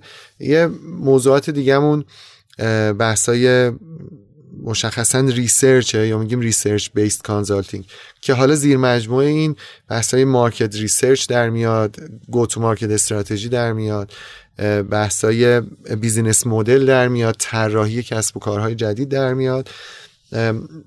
جذاب یکی از جذابیتی که شرکت مشاوره ایلیا داره اینه که در مثلا حدود 15 سالی که داره کار می‌کنه مثلا حدود مثلا 10 سال اولش 90 درصد مشتری ها شرکت های بین المللی بودن که می‌خواستن وارد بازار ایران شن. برای همین یک ماینست و تجربه کار کردن با شرکت های بزرگ دنیا داره. مثلا یکی از شرکت هایی که ایلیا باشون کار کرده بوده از مثلا شرکت های فورچون بوده یا مثلا همکاری های نزدیکی ایلیا داشته با شرکت های مشاور مدیریت بزرگ دنیا مثل مثلا فرض کنید ایوای پی دبلیو سی Roland Berger که این خلاصه این practice بین المللی به ایلیا کمک کرده. الانم به غیر از این بحث ما یه موضوع آخری که بخوام اشاره کنم بهش تو موضوع corporate governance و حاکمیت شرکتی هم تو اونم باز خدماتی داریم که داریم ارائه می‌کنیم. درود بر شما. خب بریم سراغ کتاب. اصلا چی شد این کتاب رو انتخاب کردین؟ شما انتخاب کردین آره قلم انتخاب کرد شما رو اضافه کرد. آره. و در مورد اینکه این کتاب چرا انقدر مورد توجهه. آره یه فلشبکی باید بزنم از همون جا ادامه بدم بحث ببین من خب خیلی مثلا حدود ده دوازده سال بود که توی کمک کردن به مدیران برای اینکه رهبر بهتری بشن کار می‌کردم. و یه جاهایی خب ما می‌رفتیم کلاس و ورکشاپ و همه چی خوب برگزار می‌شد انگار مثلا نمی‌شد. که چرا اینقدر اثرگذاریه می‌تونه انگار بیشتر بشه. چیکار کنیم؟ این تغییر پایدارتر بشه. من با یه مفهومی آشنا شدم به عنوان mindfulness حالا mindfulness خیلی ترجمه های مختلفی ازش شده. توجه آگاهی یه سری کتاب داریم آقای مرتضی کشمیری که یه فرد خیلی از بعد روانشناسی وارد این موضوع شدن و خیلی هم عمیق روی موضوع کار کردن ترجمه توجه آگاهی رو دارن. یه دوستان دیگه ترجمه ذهن آگاهی رو دارن. بعضی از دوستان ترجمه به هوشیاری دارن. آقای مصطفی ملکیان حال آگاهی رو ترجمه کرده. خود به دل من بیشتر حال آگاهی میشینه با, با مفهوم mindfulness آشنا شدم که انگار یک practice یه که به خودآگاه تر شدن آدما کمک می‌کنه. و کمک می‌کنه تو در لحظه قرار بگیری و نسبت به دنیای درون خودت آگاه تر بشی که چه افکار و احساساتی در من در جریانه. و نسبت به بیرون و آدما هم اونجا هوشیارتر بشی. یادم شبی که با این مفهوم آشنا شدم مثلا تو اینترنت search می‌کردم و یه ویدیو تو یوتیوب دیدم خیلی هم ذوق زده شدم که حس کردم این یه چیزیه که انگار عمیقه بعد می‌تونه کمک بیشتری بکنه. بعد رفتم دیدم آره توی گوگل دربارش حرف می‌زنن این طرف اون طرف هست خیلی جدیتر شد موضوع برام. پایان نامه دکترا یه بخشی از این چیزی که دارم میگم تو مقدمه کتابم نوشتم. پایان نامه دکترای خودم رو روی این زمینه برداشتم که practice های mindfulness آیا کمک می‌کنه که افراد رهبر بهتری بشن؟ و اینو اومدم به صورت آزمایشی انجامش دادم. یعنی ما توی بانک پارسیان یه گروه از مدیران رو گرفتیم اینا رو گروه بندی کردیم. گروه آزمایش و گروه کنترل به یه گروهی که گروه آزمایش بودن هشت هفته دوره مایندفولنس برگزار کردیم حالا دوره MBSR Mindfulness Based Stress Reduction بعد اول دوره و آخر دوره دیتا جمع کردیم با پرسشنامه. هم از خودشون هم از آدمایی که با اینا مستقیم کار می‌کردن این کارمندانشون. بعد هم از این گروه آزمایش هم از اون گروه گواه. و خب من یادمه که خیلی نگران این بودم که اصلا میشه و کار می‌کنه آخرش نه؟ و استادم هم آقای دکتر قلیپور که استاد راهنما بودم گفتم من نمی‌دونم نکنه در نیاد. گفت خب درم نیاد اینم یه نتیجه ایه ما یه تحقیق کردیم. نتیجهش این شد اثر نداشت. ولی خود استرس هم کمتر شد. ولی خوشبختانه آخرش که ما اومدیم و حالا با استفاده از روش های آماری data رو مقایسه کردیم نشون داد که تفاوت معنیداری شکل گرفته توی همین دوره. جالبیش این بود. metric ا چی بود؟ یکی خود leadership رو با مدل authentic leadership یا رهبری اصیل سنجیده بودیم. engagement کارکنان رو سنجیده بودیم work life balance رو سنجیده بودیم عملکرد رو سنجیده بودیم. مشخصا اگه بخوام راجع به اون مفهوم رهبری اصیل صحبت کنم از نظر خود اون افراد و از نظر کارکنانشون اینها رهبران بهتری شده بودند توی این دوره آموزشی هشت هفته. و جالبش این بود که کارکنانشون نمی‌دونستند که توی این هشت هفته مثلا پنجشنبه صبح دارن یه دوره ای شرکت می‌کنن مدیرامون. فقط ارزیابی اون لحظهشون از اون مدیره بود. و خب این جالب بود دیگه. بدون اینکه ما مفهوم مدیریتی یا رهبری هم بدون اینکه تئوری بگیم بدون اینکه بگیم تعریف رهبری چیه چی کار باید بکنیم هیچی. فقط این افراد اومده بودن طی یه مسیری کمی به دنیای درونی خودشون آگاه تر شده بودن. یاد گرفته بودن که مثلا ریاکشناشون رو ببینن. یاد گرفته بودن که یه تعملی کنن. ببینن که الان مثلا چه فکری در من در جریانه چه احساسی در من در جریانه. خود ماهرتر شدن نسبت به اون چیزی که اینجا میگذره کمک کرده بود که اینها از دید کارکنانشون و خودشون به نظر رهبر موثرتری بیارن. یه شری حافظ داره میگه در اندرون من خسته دل ندانم کیست که من خموشم و او در فقان و در قوقاست یعنی یه چیزایی اون تو داره حرف می‌زنه. حتی اگه من ساکتم. پس حرف شاید توی مایندفولنس ما میگیم میشه آگاه بود نسبت به هر سوژه‌ای با یه ویژگی هایی یه ویژگی هایی که توجه ما به صورت هدفمند و ارادی در جایی قرار می‌گیره. مثلا من توجه می‌کنم به فکری که الان در ذهنم در جریانه. من به صورت ارادی توجه می‌کنم مثلا به صورت شما. و این توجه به گونه که کنجکاو باز گوشوده است. یعنی نمی‌خوام چیزی رو حل کنم ثابت کنم. می‌خوام بفهمم و بدون قضاوت و در پذیرش و در لحظه حاله. درگیر گذشته آینده نیست. پرورش دادن این کوالیتی در اون رهبران باعث شد که رهبر بهتری بشن بدون اینکه ما راجع به رهبری باشون صحبت نتیجه آماریش معنادار بود دیگه. حالا از این آه. آره حرفایی که آمارا می‌زنن که حالا من خودم آمارم خیلی خوب نیست ولی آره این شکلی بود. بعد اینجا موضوع برام جالب شد. و دلم خواست که تو این زمینه کتابی رو ترجمه کنم. بله. و دنبال کتاب گشتم کتاب مختلفی رو خوندم گرفتم بررسی کردم و به یک کتابی رسیدم که به نظرم اون موقع کتاب خیلی بروزی بود.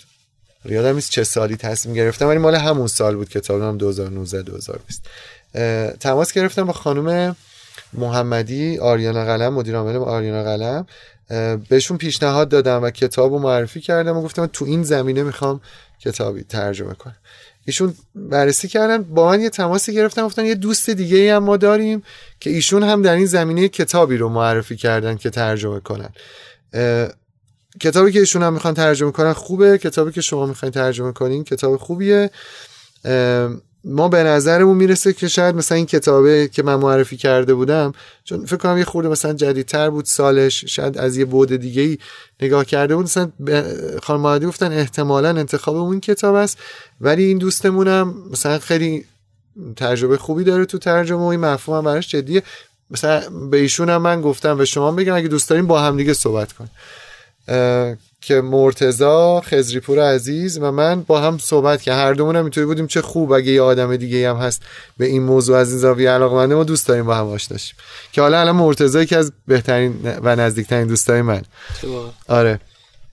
با هم آشنا شدیم و گپ زدیم و جالبش اینه که کتابی رو با مرتضی با هم انتخاب کردیم که همین کتاب conscious leadership یا 15 commitments of conscious leadership که هیچ کدوم از اون دو تا کتابی که من مرتضی گفته بودیم نبود. در تعامل و گفتگو با هم دیگه به کتاب سومی رسیدیم که همین کتابی که ترجمه شد. آره این مسیر بود. حالا هنوز تو محتوا نرفت تو داستان ترجمه آره بود. این این خب این داستان خب خیلی جذاب بود. ولی من حالا توضیحاتشو داشتم میخوندم تو خود سایت آریانا. میگفتش که خیلی از رهبران توی میانسالی دچار مشکلات خانوادگی میشن. آره. مثل ازدواج نافرمان خانواده از هم گسیخته دل بی احساس و آینده بی رویا. در سطح سازمانی خیلی ها نمی‌تونن شرکت ممکنه حالا چیزی که من فهمیدم شرکت شاید موفق باشه ولی کارکنان مثلا میزان خروج کارکنان زیاد باشه نمی‌دونم هزینه های سلامتی کارکنان زیاد باشه و در سطح سیاره ای اومده بود بررسی دقیقا.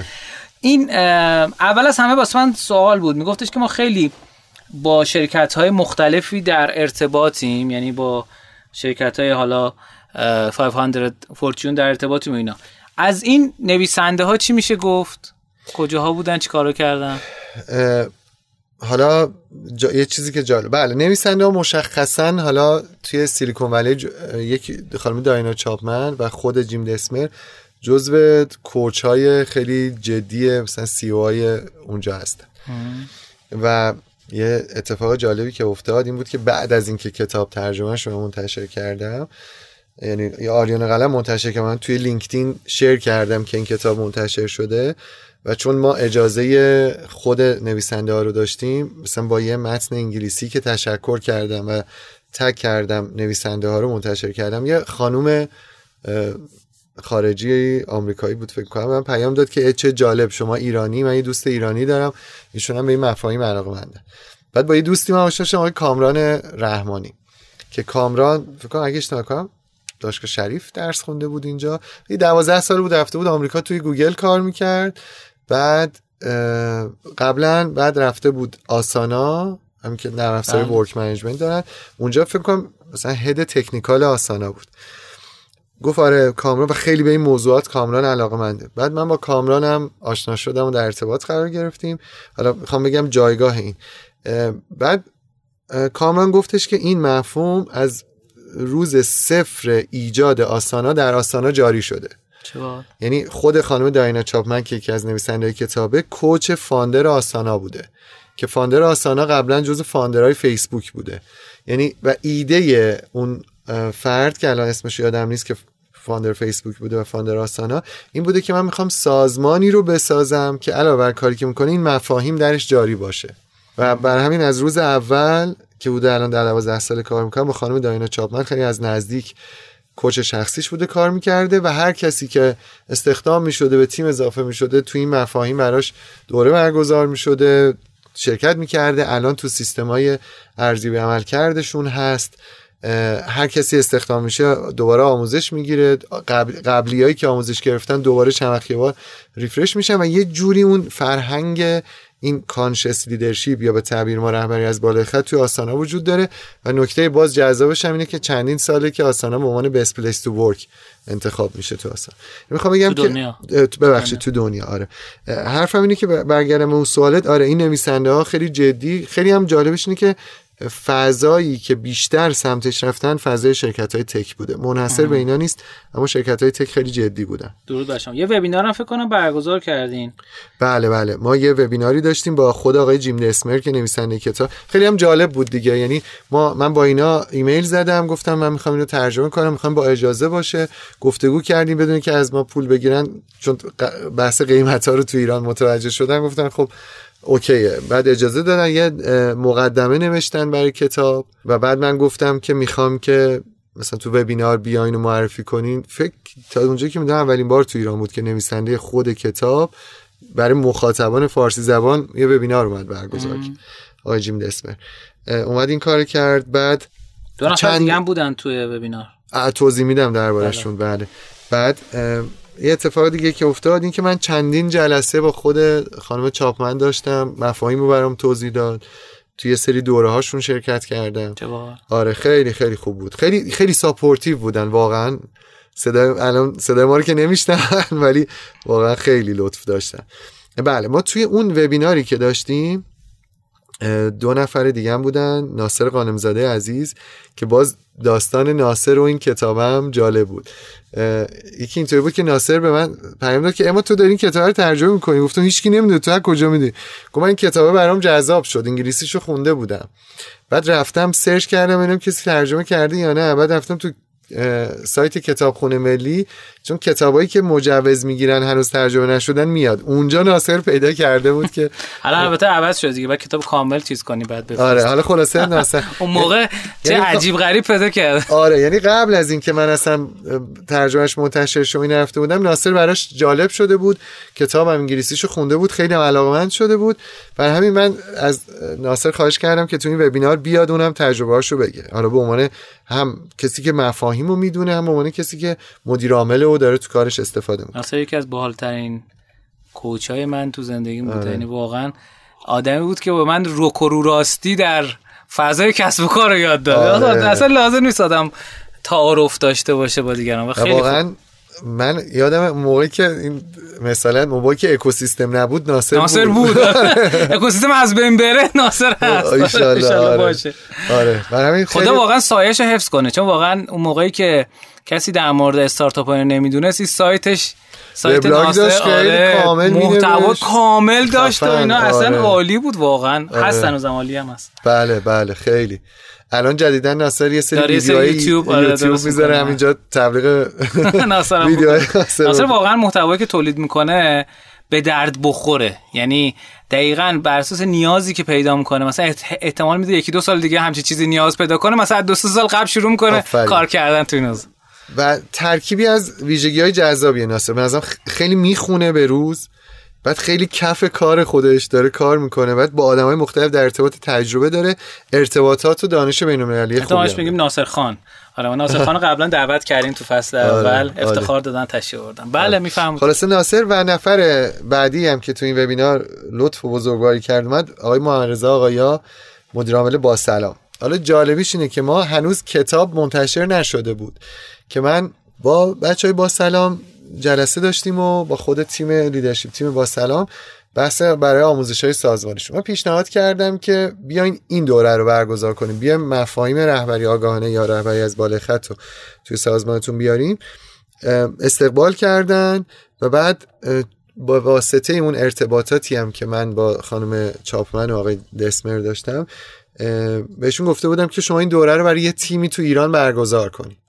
بعد به خودشون گفتم اونورم صحبت کردم مثلا یه قیمت عجیب غریبی داشتن دیگه. مثلا حدود مثلا 100 هزار دلار قیمت یه دوره مینیمومشون بود. ولی به من گفتن با توجه به اینکه تو داری این concept رو می‌بری تو ایران اینه ما حاضریم با یه دونه client با یه قیمت خیلی پایینتر کار کنیم. که قیمت خیلی پایینترش هم باز تو scale ما خیلی بالا بود. ولی چقدر بود فکر بکنم 12 هزار دلار. که آقای آقا خیلی اعتماد کرد لطف کرد و گفت بریم همینو. بنابراین ما یه قراردادی بستیم با شرکت آمریکایی Conscious Leadership Group و با سلام.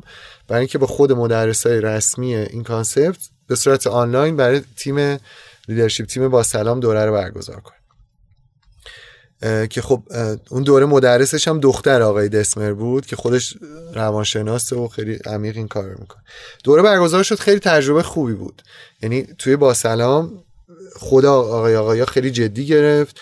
واقعا تغییراتی توی رفتار و مدل تعامل خودش گذاشت توی تیم راهبری با سلامی اتفاق افتاد. خیلی اتفاق خوب بود. بعد همزمان یه دوره دیگه هم با یه گروه دیگه دیگه من خودم اجرا می‌کردم. و همین توی با سلام خیلی جدی شد. بچه های اچارشون خیلی جدی گرفتن. الان توی ویرگول برین یه سری پست های بلاگ نوشتن راجع به این مفهوم در با سلام درست کردن در دیوار. زن خیلی تجربه تغییر فرهنگ خوبی در با سلام اتفاق افتاد. البته که بگم خیلی خود با سلام این مفاهیم رو انگار ندانسته زندگی می‌کرد.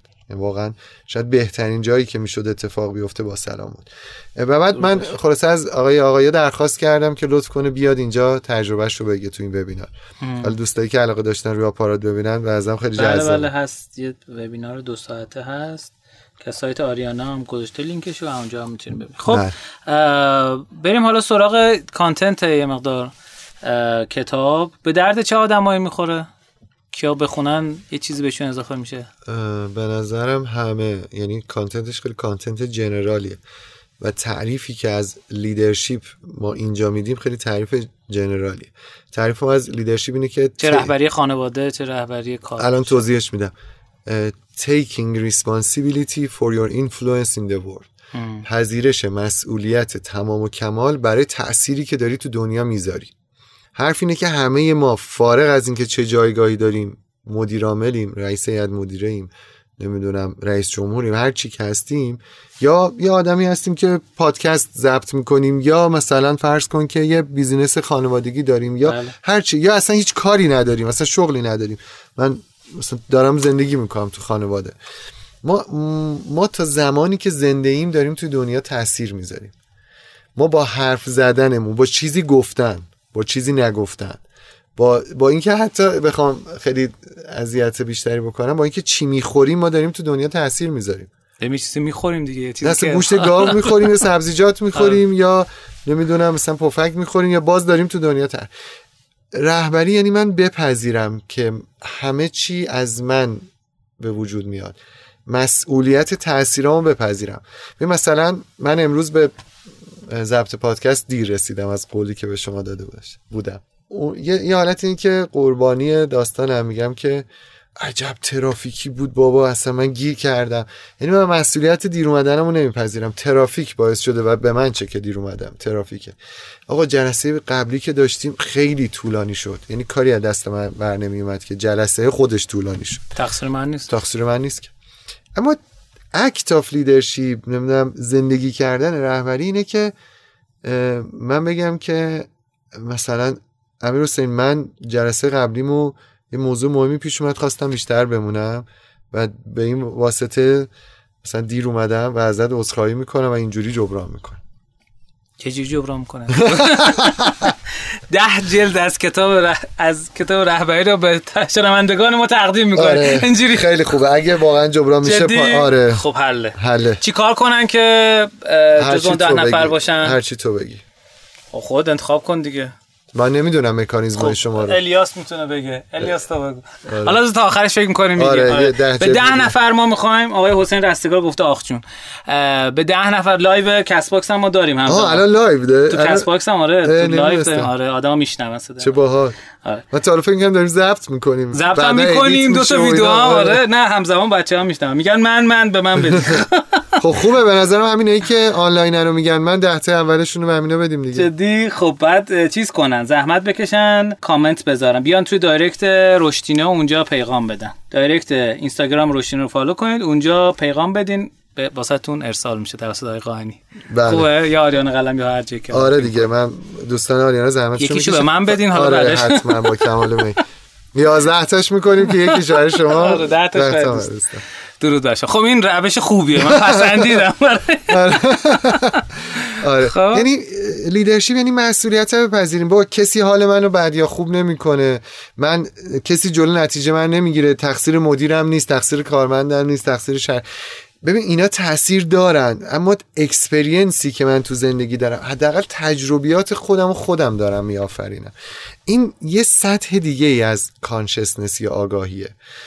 اه، برم یه تئوری بله، تیکه بله. از کتاب رو توضیح بدم. حتما حتما. ببین یه همون ابتدای کتاب یه مدلی وجود داره میگه که ما توی سطحی از آگاهی یا سطحی از رهبری زندگی می‌کنیم به اسم to me برمن دنیا بر من اتفاق میفته ای بابا بارون اومد ای بابا ترافیک شد چرا بچم اینو میگه؟ چرا نمی‌دونم همسرمون کار می‌کنه پدر مادرم نمی‌ذارن جامعه فلانه فلان. من میانگینی هستم از اتفاقاتی که بر من میفته و حال من و اتفاقات اطرافم تعیین می‌کنه. این یه سطحی از آگاهی و کانشسنس یه مدلی از ارتباط ما با دنیاست که هممون هم داریم زیاد. مخصوصا ما خیلی در جایگاه قربانی بودن قرار می‌گیریم. اما یه, یه شیوه دیگه وجود داره برای در ارتباط قرار گرفتن با دنیا که تو کتاب میگیم بای می یا به وسیله من. من میگم من میرم درستش می‌کنم. من خالق تجربیاتم. من میسازمش. چرخ بر هم زنم ار غیر مرادم باشد. به هم میریزم می‌سازم. این نمی‌ذاره از اون ور اون نمی‌ذاره از این ور. ما یه دوستی داریم.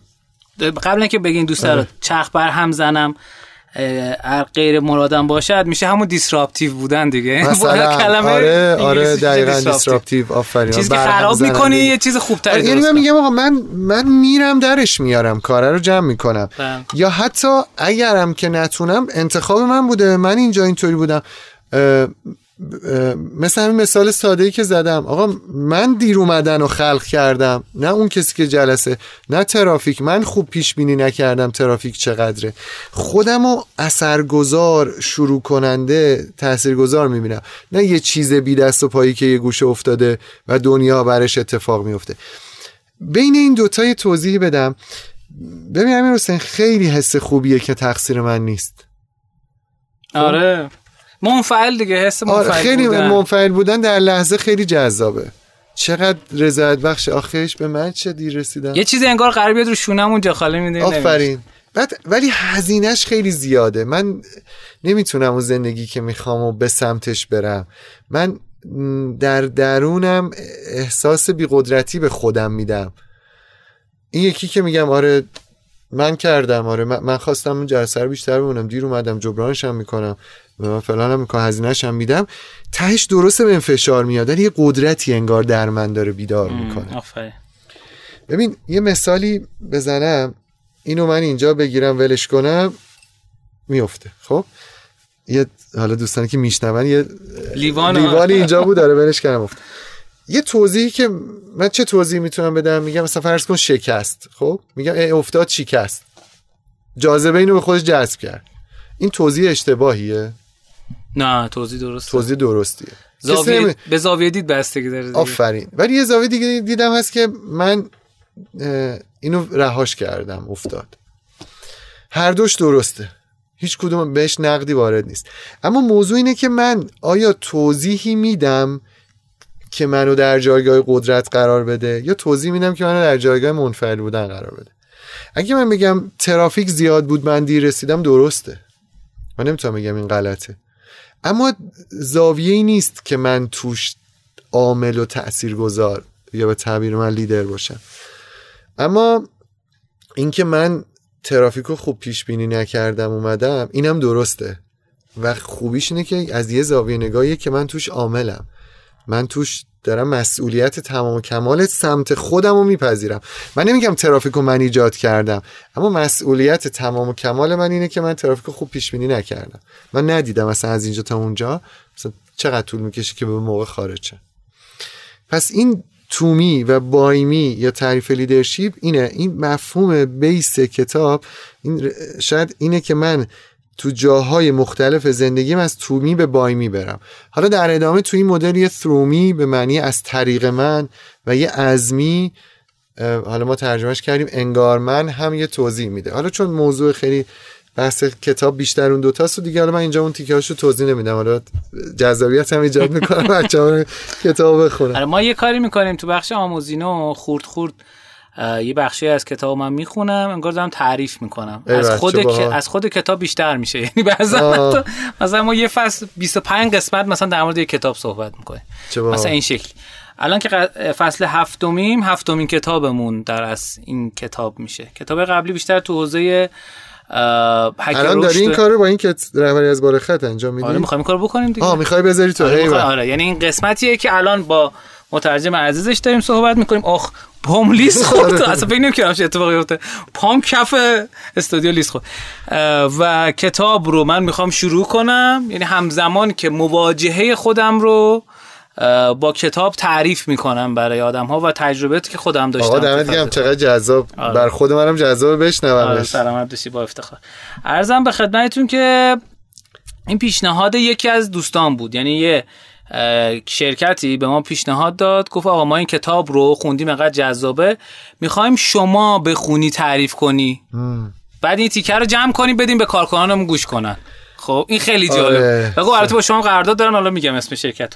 گفت با شما قرارداد دارن و خیلی جذاب با, قرارداد با شما قرارداد با آره. قرارداد و می‌گفت دوست داریم که این اتفاق بیفته. نمی‌دونم حالا چرا مثلا نگفتن شما بخونید. خب ولی حالا به هر صورت شما خوب می‌خونی صدات خوبه. نه صدام که خوب نیست ولی شاید حالا حواشی که تعریف می‌کنم. آره. آره. ارزم به خدمتتون که چیزی که فکر می‌کنم اینی که کتاب خیلی جذاب یعنی تا اینجای قضیه من خودم کلی الان مشتاق شدم ببینم توی داستان چی داره تعریف می‌کنه. چون من خودم این رو بهش رسیدم. یعنی همین کور مفهوم کتابو بگم. ببخشید برین کلمات پیدا الان بالای خط بابت اینکه الان نه الان بابت اینکه پریدی واسه در من چی؟ من اونی هم که بول می‌گیرم من بالای خطم پایین خطم؟ یعنی مسئولیت کارایی که می‌کنم رو به عهده می‌گیرم یا سوال کلیدی کتاب اینه. یعنی بخوام بگم مهمترین موضوع توی کتاب که صحبت میشه این سوالیه که من از خودم بپرسم انگلیسیش برمای پایین فارسیش اینه که من الان کجام؟ به معنی که الان بالای خطم یا پایین خط؟ خط چیه؟ آفرین خط چیه؟ کل مفهوم کتاب یک خط سیاه ساده است به قول نویسنده. ما در هر لحظه در ارتباط با چیزی که داره اطرافمون اتفاق میفته یا بالای خطیم یا پایین خط. زاویه دیدمون نمیشه؟ یه جورایی. در بالای خط یه توصیفی بکنم. در بالای خط ما کنجکاویم گشوده ایم و مسئولیت موقعیت ها و اتفاقات و تجربه رو داریم میپذیریم. و, و دنبال یاد گرفتنیم. یعنی این ویژگی های open, curious و committed to learning خیلی مهمه. یعنی دنبال یاد گرفتنم. تو پایین خط من بستم. تدافعیم کلوزد کاملا بستم. نسبت به ایده جدید بستم نسبت به حرف جدید بستم نسبت به احس... درک احساس تو بستم. حتی فیزیکی بستم یعنی ماهیچه هم یه جایی منقبض شده و کاملا دنبال اینم که من حق با منه حق به جانبم بر حقم. تدافعیم. می‌خوام ثابت کنم می‌خوام دفاع کنم. تو حالت جنگم. به نوعی ریاکتیوم واکنشیم. در بالای خط نه پاسخ دارم میدم به محیط اطرافم. باز یه مثال ساده بزنم. مثلا تو به شوخی به من گفتی که خب حالا اینم پریدی وسط حرف من تو مثلا چه جوری جبران می‌کنی؟ من نسبت به این گفته تو می‌تونم اون لحظه reaction reactive باشم reaction نشون بدم پایین خط باشم. بسته لج در اومده پرو نشد دیگه. آره بابا تو هم حالا ما یه چیزی گفتیم مثلا تو هم دیگه. خب بعد بالای خط اینه که چه جالب. آره مثلا ایده خوبیه میشه بخندیم آره. حتی بخندیم. آره مثلا شاید امیرحسین داره درست میگه. الانم من یه کاری کردم خوب نبود. واقعا جا داره که اینم پریدم وسط حرفش عذرخواهی جدی بکنم و چی شد امیر اینو گفت به من؟ شوخی کرد؟ یا نه؟ واقعا هم شاید یه کمی هم ناراحتی توش بوده. می‌خوام بیشتر بفهمم. بعد ما صبح تا شب داریم موقعیت برمان اتفاق میفته موضوع این موضوع اتفاقات زندگی من نیست. موضوع اینه که من نسبت به اتفاقات زندگی چه, چه شکلی هم چه جوری برخورد می‌کنم؟ موضوعی نیست که من مثلا از سر کار اخراج شدم. موضوعی که نسبت به اخراج شدن باز و گشوده و دنبال یادگیری و بالای خطم یا بسته کنه نسبت به feedback ی که می‌گیرم اینطوری من حالا یه چیزی عرض کنم خدمتتون. من یه کاراکتر طنزی هست به نام فامیل دور. داره که یه جمله خیلی تکرار می‌کنه. من الان چجوری هم من الان چجوری هم خب.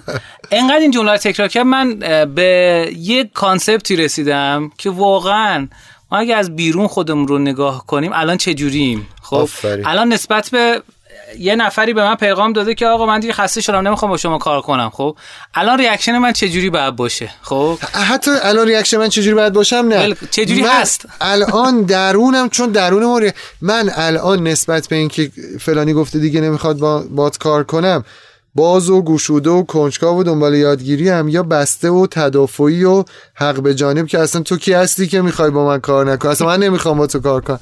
این این تمایز دیدن حالا حتی این موضوع ما این نیست که ما باید بالای خط باشیم. این نکته خیلی مهمش اینجاست که معمولا آدما اشتباه می‌کنن. من نمی‌خوایم ما نمی‌خوایم که بالای خط باشیم اصلا. هدف اصلی ما اینه که ببینیم که کجاییم. موضوع من نیست که بالای خط باشم. موضوع من اینه که زمانهایی که پایین خطم ببینم که من الان پایین خطم. آگاهیه؟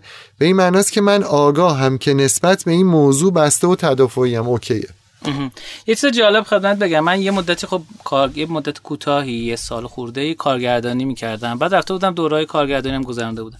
یه چیزی که فول تو حوزه کارگردانی اینه که شما خط فرضی رو بشکنی. خط فرضی یعنی چی؟ یعنی دو تا بازیگر دارن دیالوگ میگن شما یه خطی می‌کشی اونجا دوربین میکاری شروع می‌کنی فیلم برداری. صحنه بعدی foul ه که تو بری اونور اونا وایسی فیلم برداری کنی. خب؟ حالا من می‌خوام ربطش بدم به این موضوع. آره. می‌خوام بگم که اگر بدونی که کجا وایسادی و داری نگاه می‌کنی می‌فهمی که آقا این foul ه یا اون foul ه. خب؟ آره. ممکنه اصلا اون foul باشه ممکنه حتی به چرخی هم foul نباشه. خب؟ این خط آگاهی است. آگاهی است. آفرین. بدونی کجا.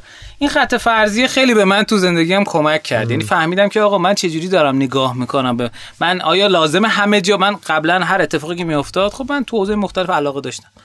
می‌رفتم می‌گفتم خب منم یه کامنتی می‌دادم. خب من لازم نیست همیشه من کامنت بدم. می‌تونم گوش کنم یاد بگیرم. یعنی این چیزی که من از این فهمیدم. آره عالی. و خیلی جذاب خیلی جذاب و دلنشین و من دارم می‌بینم در شما که داری مفاهیم کتاب رو انگار باش زندگی می‌کنی. یعنی حداقل این concept رو داری باش زندگی می‌کنی. آره فقط برداشت ممکن این باشه که من بگم دارم اینو زندگی می‌کنم به معنی اینه که همیشه بالای خطم خب این شکلی نیست. ولی تلاشم اینه که خودم رو ببین چون مسیر خداگاهی یه خورده بگم خودشناسی مسیری که تمومی نداره. و هی تو مدام چیزای بیشتری درباره خودت و اتفاقات و اینا می‌بینی. و می‌بینی ای چه جالب این موضوعات منو می‌بره پایین خط. من الان پایین خطم و این کشف و شهوده این مدام انگار توی مسیر آدم رشد می‌کنه. آره به این معنی منم هی می‌بینم خودم در پایین خط زیاد. و یه باز چیزی جالب دیگه میگم. این آقای جیم دسمن یه عدد حالا شاید اشتباه می‌کنم ولی حدودش همینه. میگه 95 درصد آدما مثلا در 95 درصد مواقع پایین خطن.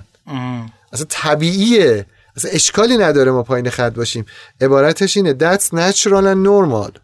کاملا نرمال و طبیعی ما پایین خط قرار اصلا سیستم روان ما و بدن ما دیزاین شده طراحی شده که ما پایین خط باشیم. ما واکنش نشون بدیم. مثلا یه توپی سمتمون میاد. سری برمیگردیم. ما فکر نمی کنیم که کلی از سیستم های عصبی و هورمونی ما آمادگی اینو دارن که ما ما رو ببرن تو حالت واکنشی. بله، پس بله. هیچ اشکالی نداره پایین خط بودن. اما خودم و پایین خط دیدن می‌تونه آروم آروم به من کمک کنه که آگاهانه تر انتخاب کنم که چی کار می‌خوام بکنم. خب من دو تا کامنت رو بخونم. خانم محشید دوستی گفتن که لزوما آن کسی قوی تر یا سریع تره برنده مسابقه نمیشه. اون کسی پیروز میشه که باور داره پیروز میشه. این مبحث قبلی اون بود. آقای خانم استیری اسکای گفتن که دقیقا همینطور قرار نیست از تمام زمانها و مکانها بالای خط باشی اما باید مدام خودتو مانیتورینگ کنی ببینی در چه حالی هستی.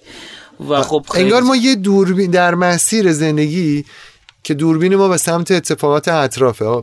دلار چی شد بورس چی شد فلانی چی گفت اون چی کار کرد موقعیتی چی شد. یه دوربینی هم سمت خودمون روشن می‌کنیم. که من الان در ارتباط مثلا یه امادی درون من هست که الان که مثلا این کامنت یه نفر گفت اماد چه اتفاقی درنش افتاد؟ چه فکری اومد؟ چه جوری اماد الان؟ این ختم واقعا یه دوستی یه تعبیری استفاده کرد. آقای مجید حسینی نژاد که ما یه ورکشاپی با بچه علی بابا داشتیم گفتش که این تو خداگاهی انگاری خطه دستگیری به آدم میده. خیلی خداگاهی رو راحت تر می‌کنه. بله. و تعبیر قشنگی بود که من از مجید عزیز یاد گرفتم. می‌خوام بگم این خطه انگار یه, یه خورده سادش داره می‌کنه. مثلا UX بهتری داره برای خودآگاهی خط رو ما نمی‌دیدیم ولی می‌تونیم با دیدنش بفهمیم که کجا آره الان یه لحظه نگاه کنم قله خط پایین خط این سوالو خوبه که ما از خودمون بپرسیم. شروعش هم اینطوری یه سری اپلیکیشن های موبایلی هست که شما یه time ی set می‌کنی. مثلا میگی از 9 صبح تا مثلا 5 بعد از ظهر به صورت random سه بار یه دینگی بزن. خودش مثلا زمانش دیگه دست تو نیست. یه موقعی که حواست نیست یه دینگی میزن. پیشنهاد می‌کنم اینو رو گوشیت رو نصب کنی هر موقع که دینگ زد یه لحظه تو هر کاری که هستی از خودت بپرس. من الان بالای ختم پایین خط. چه باحال. خیلی باحال. و اجازه بده به جوابه فکر نکن. اجازه بده که جوابه رو بشنوی. اجازه بده که ببینی که توی اون یه بخشی از وجود ما که انگار به ما مسیج میده چی میگه؟ من الان بالای خطم یا پایین خط؟ و ببین چی میاد. آقای خانم کیوان آقا دیگه. کیو نه کیو جدا نوشتن وان جدا نوشتن آره نتونستم بخونم. میگن که تلاش مداوم همراه با آگاهی. احتمال منظورش اینه که می‌تونه بهبود ایجاد کنه. بله. اون خانومی هم که کامنت آخر رو گفتن در مورد مانیتورینگ گفتم من فروغ ناظران هستم. درود بر همه شنوندگان عزیز رادیو. بله، خیلی خیلی ممنون که خیلی آره خیلی خوبه. خیلی comment comment های خوبی می‌ذارن دوستان. خیلی من خوشحال شدم. با شما, شما مرسی. صحبت کردم. من یه تجربه شخصی من بگم. من توی مجموعه ای که خب target market ش خارج از ایرانه. داریم کار می‌کنیم و از فروردین تا الان. یه time ی من متوجه شدم که یکم مدیرانم که انگار همین mindfulness هم انگار داره کار می‌کنه. من وقتی reaction نشون می‌دادم می‌گفت چرا داری دفاع می‌کنی؟ می‌گفت چرا داری دفاع می‌کنی؟ چرا من دارم حمله می‌کنم ولی تو چرا داری دفاع می‌کنی؟ آره. این خیلی نکته جالب بود. بعد این مدت دیدم راست میگه. چرا هر چی اینا میگه من دفاع می‌کنم خب؟ آره. بعد به این نتیجه رسیدم که نه نگاه من اشتباهه. گفتم نگاه من هم مثلا دو تا از مدیران یکیشون خیلی کامل مسلط بود حوزه خب ما تو روزه موبایل گیم داریم کار می‌کنیم. برنامه نویس 20 سال برنامه نویس یکی از مدیرای دیگه از یه حوزه دیگه اومده بود حوزه صنعت اومده بود تو این. بعد من همیشه تو ذهنم بود که خب فلانی اگه کامنت میده خوبه فلانی اگه کامنت میده بکم بذار فکر کنم. بعد به نتیجه نه اتفاقا دو تای اینا خیلی خوبن. یعنی اتفاقا خیلی چیزایی که همون نفر دوم سنتی هم گفته بود کامنت که میذاشت درست بود. چرا من دفاع می‌کردم؟ یعنی چرا میومدم هر چی که می‌گفتن؟ اول فکر نه مثلا اول دفاع می‌کردم و فکر می‌کردم چی گفتن. خب. آره. بعد گفتم نه خیلی چیزا شاید اصلا لازم نباشه ما میشنویمش. لازم نیست اصلا reaction نشون بدیم. به همه چی که قرار نیست ما reaction نشون بدیم. بررسی می‌کنیم. اگه دیدیم خوبه استفاده می‌کنیم. اگه نه تشکر می‌کنیم ازش. مرسی که وقت گذاشتی. آره. بررسی می‌کنی کارو بعد امیر حسین رو ببینی که چی میشه که reaction داشت اینجا. چه این دوربینه بعد لحظه ببینم که ای من الان یه reaction ی داره میاد. reaction از کجا؟ خیلی مثال جذابی زدی. که یه دوستی ما داریم قبادق محمدی سر کلاسی وقتا یکی از این سوال می‌کنه. مثلا یه توپی دستش باشه یه چیزی پرت می‌کنه سمت یکی. بعد یهو می‌گیری تو ناخداگاه میگه برای چی گرفتیش؟ میگه انداختی میگه انداختم داشت رد می‌شد دیگه. تو چرا گرفتیش؟ میگه یه زمانی آدمای چیزایی میگه ما چرا به خودمون می‌گیریم؟ می‌تونی رهاش کنی میره. آره. می‌دونی آخه مثلا طرف یه جمله یه ضرب مسئله داریم که به نظرم اشتباهه. میگه فوشو بندازی. آره. صاحبش برش میداره. نه اصلا آقا من این فوشه به شما اصلا فوشه به خیلی نه خب واقعا درسته. پس من یه گیری دارم که برش میدارم. یعنی آره. میگن آفرین اینجوری نگاش کنید درست. چوبو که برمیداری گل فرار می‌کنه. یعنی چوبو برداشته اونی که در میره یه گیری داره. آفرین. پس ما آره. از این که یه آدمی یه جوریه بعد من به هم میریزم من فرصت کشف خودم شاید داره برام فرق یه چیز جالبی هم من یه استادی داشتم میگفتش که تعصب تعصب به عنوان چیز بد تعریف می‌کرد و غیرت رو گفت چیز خوبی. گفت غیرت از عقل میاد تعصب از احساساتی میاد که از یه جایی گرهی تو وجود آدم داره. میگم مثلا اگه یکی یه چیزی بگه شما بدون اینکه فکر کنی سری واکنش نشون میده یعنی تعصب داری. میگم یه گره ای تو وجود آدمه. یه جایی یه چیزی گره خورده. اون که می‌رسه سیگنال به اون می‌رسه آقا یه واکنش نشون بده. خب؟ آره. من بیشتر شما می‌دونم نگاه نگاه میگین از درون چرا این اتفاق افتاد؟ یعنی اول از اول آره. ببینم که دارم واکنش نشون میدم. چون یه وقتی فکر کنم نه حقش بود من من خودم اصلا خواستم. بفهم نه ببین یه چیزی من یه شده که. آره یه واکنشی هم الان. من در آرامش و آگاهی و انتخاب کنندگی نیستم. ببین بر خودم هم پیش اومده. یه جایی یه واکنشی نشون دادم که به نظرم این بوده که نه خیلی کار خوبی هم کردم یه هفته بعد که آروم شدم ای بابا مثلا کاری چه بود؟ کاری بود؟ مثلا ای- اون لحظه فکر کردم تنها reaction درست اینه. بعد از یه هفته دیدم اصلا 6 تا کار دیگه هم من تو اون لحظه می‌تونستم بکنم که اصلا نتایج متفاوتی داشتن. بله. ما توی بحثای tech و اینا یه بحثی داریم مثلا business agility چابکی کسب و کار نه agile coach داریم. خیلی مفهوم agile transformation اینا. این agile بودنه فکر می‌کنم method و OKR و Scrum و نمی‌دونم ایناست که اونام هست. یه بخش خیلی جدیش که آدمایی که تو این حوزه کار کردن میگن بحث mindset ه. من چقدر در دنیای درونم agility دارم چقدر انتخابگرم چقدر می‌تونم همین جوری که اینطوری می‌بینم یه جوری دیگه ببینم. این با خداگاهی تقویت میشه. یعنی اون چابکی واقعی چابکی در انتخاب پاسخهای من به محرکهای بیرونیه. چابکی در دیدن اینه که من چطوری هم و می‌تونم ورژن متفاوتی از خودم خلق کنم. من چیزی که خودم فهمیدم از اجایل اینه که ما انتخاب و دست خود ما میده و چون انتخاب و دست ما میده ما دستمون بازه و احساس می‌کنیم قدرت دست ماست. به جای که قدرت از بیرون. باشه ما احساس می‌کنیم دست ما خودمون انتخاب کردیم این تسکر رو. پس خودمون هم باید درست. مثلا یکی از روش تربیت کودک اینه که میگن به جای که براش غذا بریزی بگن خودت بیا غذا بریز برای خودت. خب. آره. که حالا من میگم این اجایل بودن که میگید کاملا درسته یه بخش درونی هم داره. من درونی هم خودم انتخاب, انتخاب کنم می‌کنم که چیکار که کنم. چی کار کنم. نه لزوما بر اساس واکنش هایی که درونم تق دگمم می‌خوره مثلا این اتفاق میفته. آره این این. می‌خواستم بگم این concept ها با اینکه خیلی به نظر عمیق و درونی اینا میاد وقتی میاریش تو دنیا بیرون business های جدید هم همین حرفا رو دارن می‌زنن. و اتفاقا اگه این ورش رو نبینی فقط اون ور رو ببینی هی method و روش و اینا می‌ذاری اه، کار نکرد. چون این کیفیت در آدم ها پرورش پیدا نکرده. یه مثال جالب بگم و بعد کم کم تموم کنیم. بحثو دیگه تون تون باید تموم کنیم. البته. اه، یه آقای دکترای روانشناسی کودک داشت و چند تا کتاب نوشته بود. می‌گفت من قبل از اینکه ازدواج کنم پنج تا نظریه در مورد تربیت کودک داشتم. الان پنج تا بچه دارم و هیچ نظری ندارم. می‌دونی داستان اینه بعضی موقع الان دوتا دارم هیچ نظریه.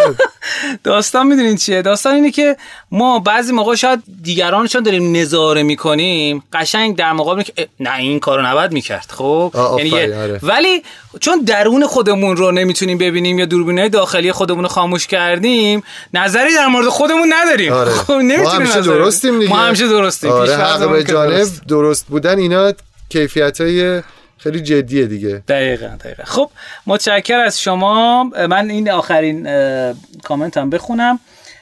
خانم نازنان گفتم ما یک استاد داشتیم می‌گفتم ما باید مثل ماهیتابه نچسب باشید. هر حرف یا رفتاری به سمت شما اومد باید اون ماهیتابه نچسته باشه که اون حرف یا عمل لیز بخوره و به خیلی خیلی. مثال دقیقی بود یه توی ما میگیم شما اسفنجی یا تفلونی یعنی اتفاقات در میاد تو وجود ناراحتی اینو به گیر می‌کنی، آره. تو- یا همین تعبیر خوبی که دوستمون به کار بردن یا تفلونی میاد و.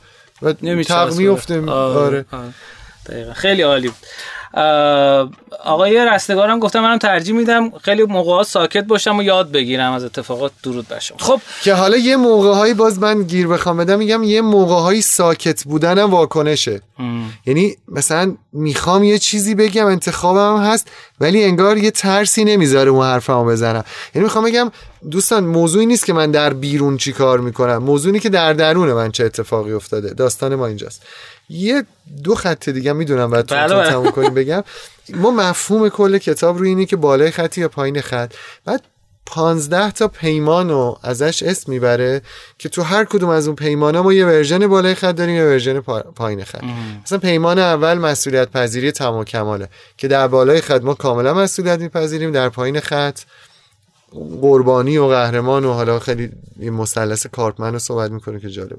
پیمان دوم اینه که کنجکاوی و گشوده بودنه. در بالای خط کنجکاو و گشوده ایم در پایین خط مثلا بسته و تدافعی. پیمان سوم بحث هوش هیجانی یا نسبت عواطف و احساساتمون. باز تو بالای خط پایین خط. همینطوری 15 تا از این ورژن داره که هر یعنی این مفهوم اینطوری بگم اصلی کتاب توی 15 تا پیمان در میاد. بر همین اسم انگلیسی کتاب هست 15 Commitments of Conscious Leadership 15 پیمان رهبری آگاه. درود باش آره. که حالا خود پیمان و تعهد و اینام چیه؟ یه تعریف جذابی تو کتاب هست. spoil ش نکنین که ما در موردش صحبت کنیم. مرسی امیر حسین. سلامت باشید خیلی عالی بود دوستانی که ده نفر اولی که حالا حداقل شنیدن زحمت بکشن direct اینستاگرام رشتینو برن و بگن که توی live بودن و اسم و فامیل آدرسشون رو بگین. اگر به ده نفر نرسید باز ما روش دیگه انتخاب می‌کنیم برای بله، انتخاب اسم و فامیل و شماره تلفن. اگه آدرس هم بفرستن که ما دیگه مستقیم برشون ارسال بله بله عالی. متشکرم از شما مرسی. اماد عزیز. خیلی خوشحال شدم. خیلی گفتگو جذاب. من کلی چیز یاد گرفتم و. متوجه شدم چه کجاها داره چه اتفاقی میفته. آره. من واقعا همین اتفاق بود. چند بار رفتم مواجهه پیدا کنم با مایندفولنس ولی نمیفهمیدم. الان یه نفر انگار خیلی جاها آدم لازمه یکی بیاد واسه آدم توضیح بده که چه جوریه یعنی خیلی آره. چیزا رو میگن آقا کتابش هست دیگه میرم می‌خونم خیلی آره. جاها واقعا جواب نمیده یعنی الان با این مقدمه که شما گفتین حالا ما بریم سراغ کتاب نگاه کنیم به کتاب خیلی متفاوته. بحث جمع کنیم آره. خیلی عالی آره. مرسی از شما شنوندگان عزیز گرامی مرسی از اسپانسر برنامه شعار برنامه این که رشدینویتی باشیم کمک کنیم به دیگران بدون چشم داشت. آه اصلا حالا وقتمون تمومه دیگه. ها می‌خواستم بگم این چقدر خود رشد توی این تغییر مایندست بله. هست. یعنی ما یه مفهومی داریم دیولپمنتال سایکولوژی روانشناسی رشد آدم ها رشد ما یادگیری کتاب جدید فلان همه رشده. اما شاید یه رشد عمیق اینه که کرکتر من رشد کنه. کرکتر من رشد کنه. یعنی من دنیا رو این شکل دیگه ای می‌بینم کما اینکه تو مراحل کودکی یه بچه مثلا یه ساله یه جوری دنیا رو می‌بینه بچه سه ساله یه جوری یه هفت ساله یعنی انگار نگاه ولی ما بزرگ سال که میشیم انگار نگاهمون به دنیا ثابت میشه. خود این مفهوم رهبری آگاهانه انگار داره کمک می‌کنه که اصلا من ارتباطم با دنیا شکل دیگه باشه. برای همین خیلی مفهوم رشد کرکتر توشه که به عنوان پادکست شما خیلی سلامت. متشکرم از شما متشکرم تا این قسمت همراه ما بودید. با آقای قانی عزیز خداحافظی می‌کنیم. خدا یار و نگهدارتون تا قسمت بعد.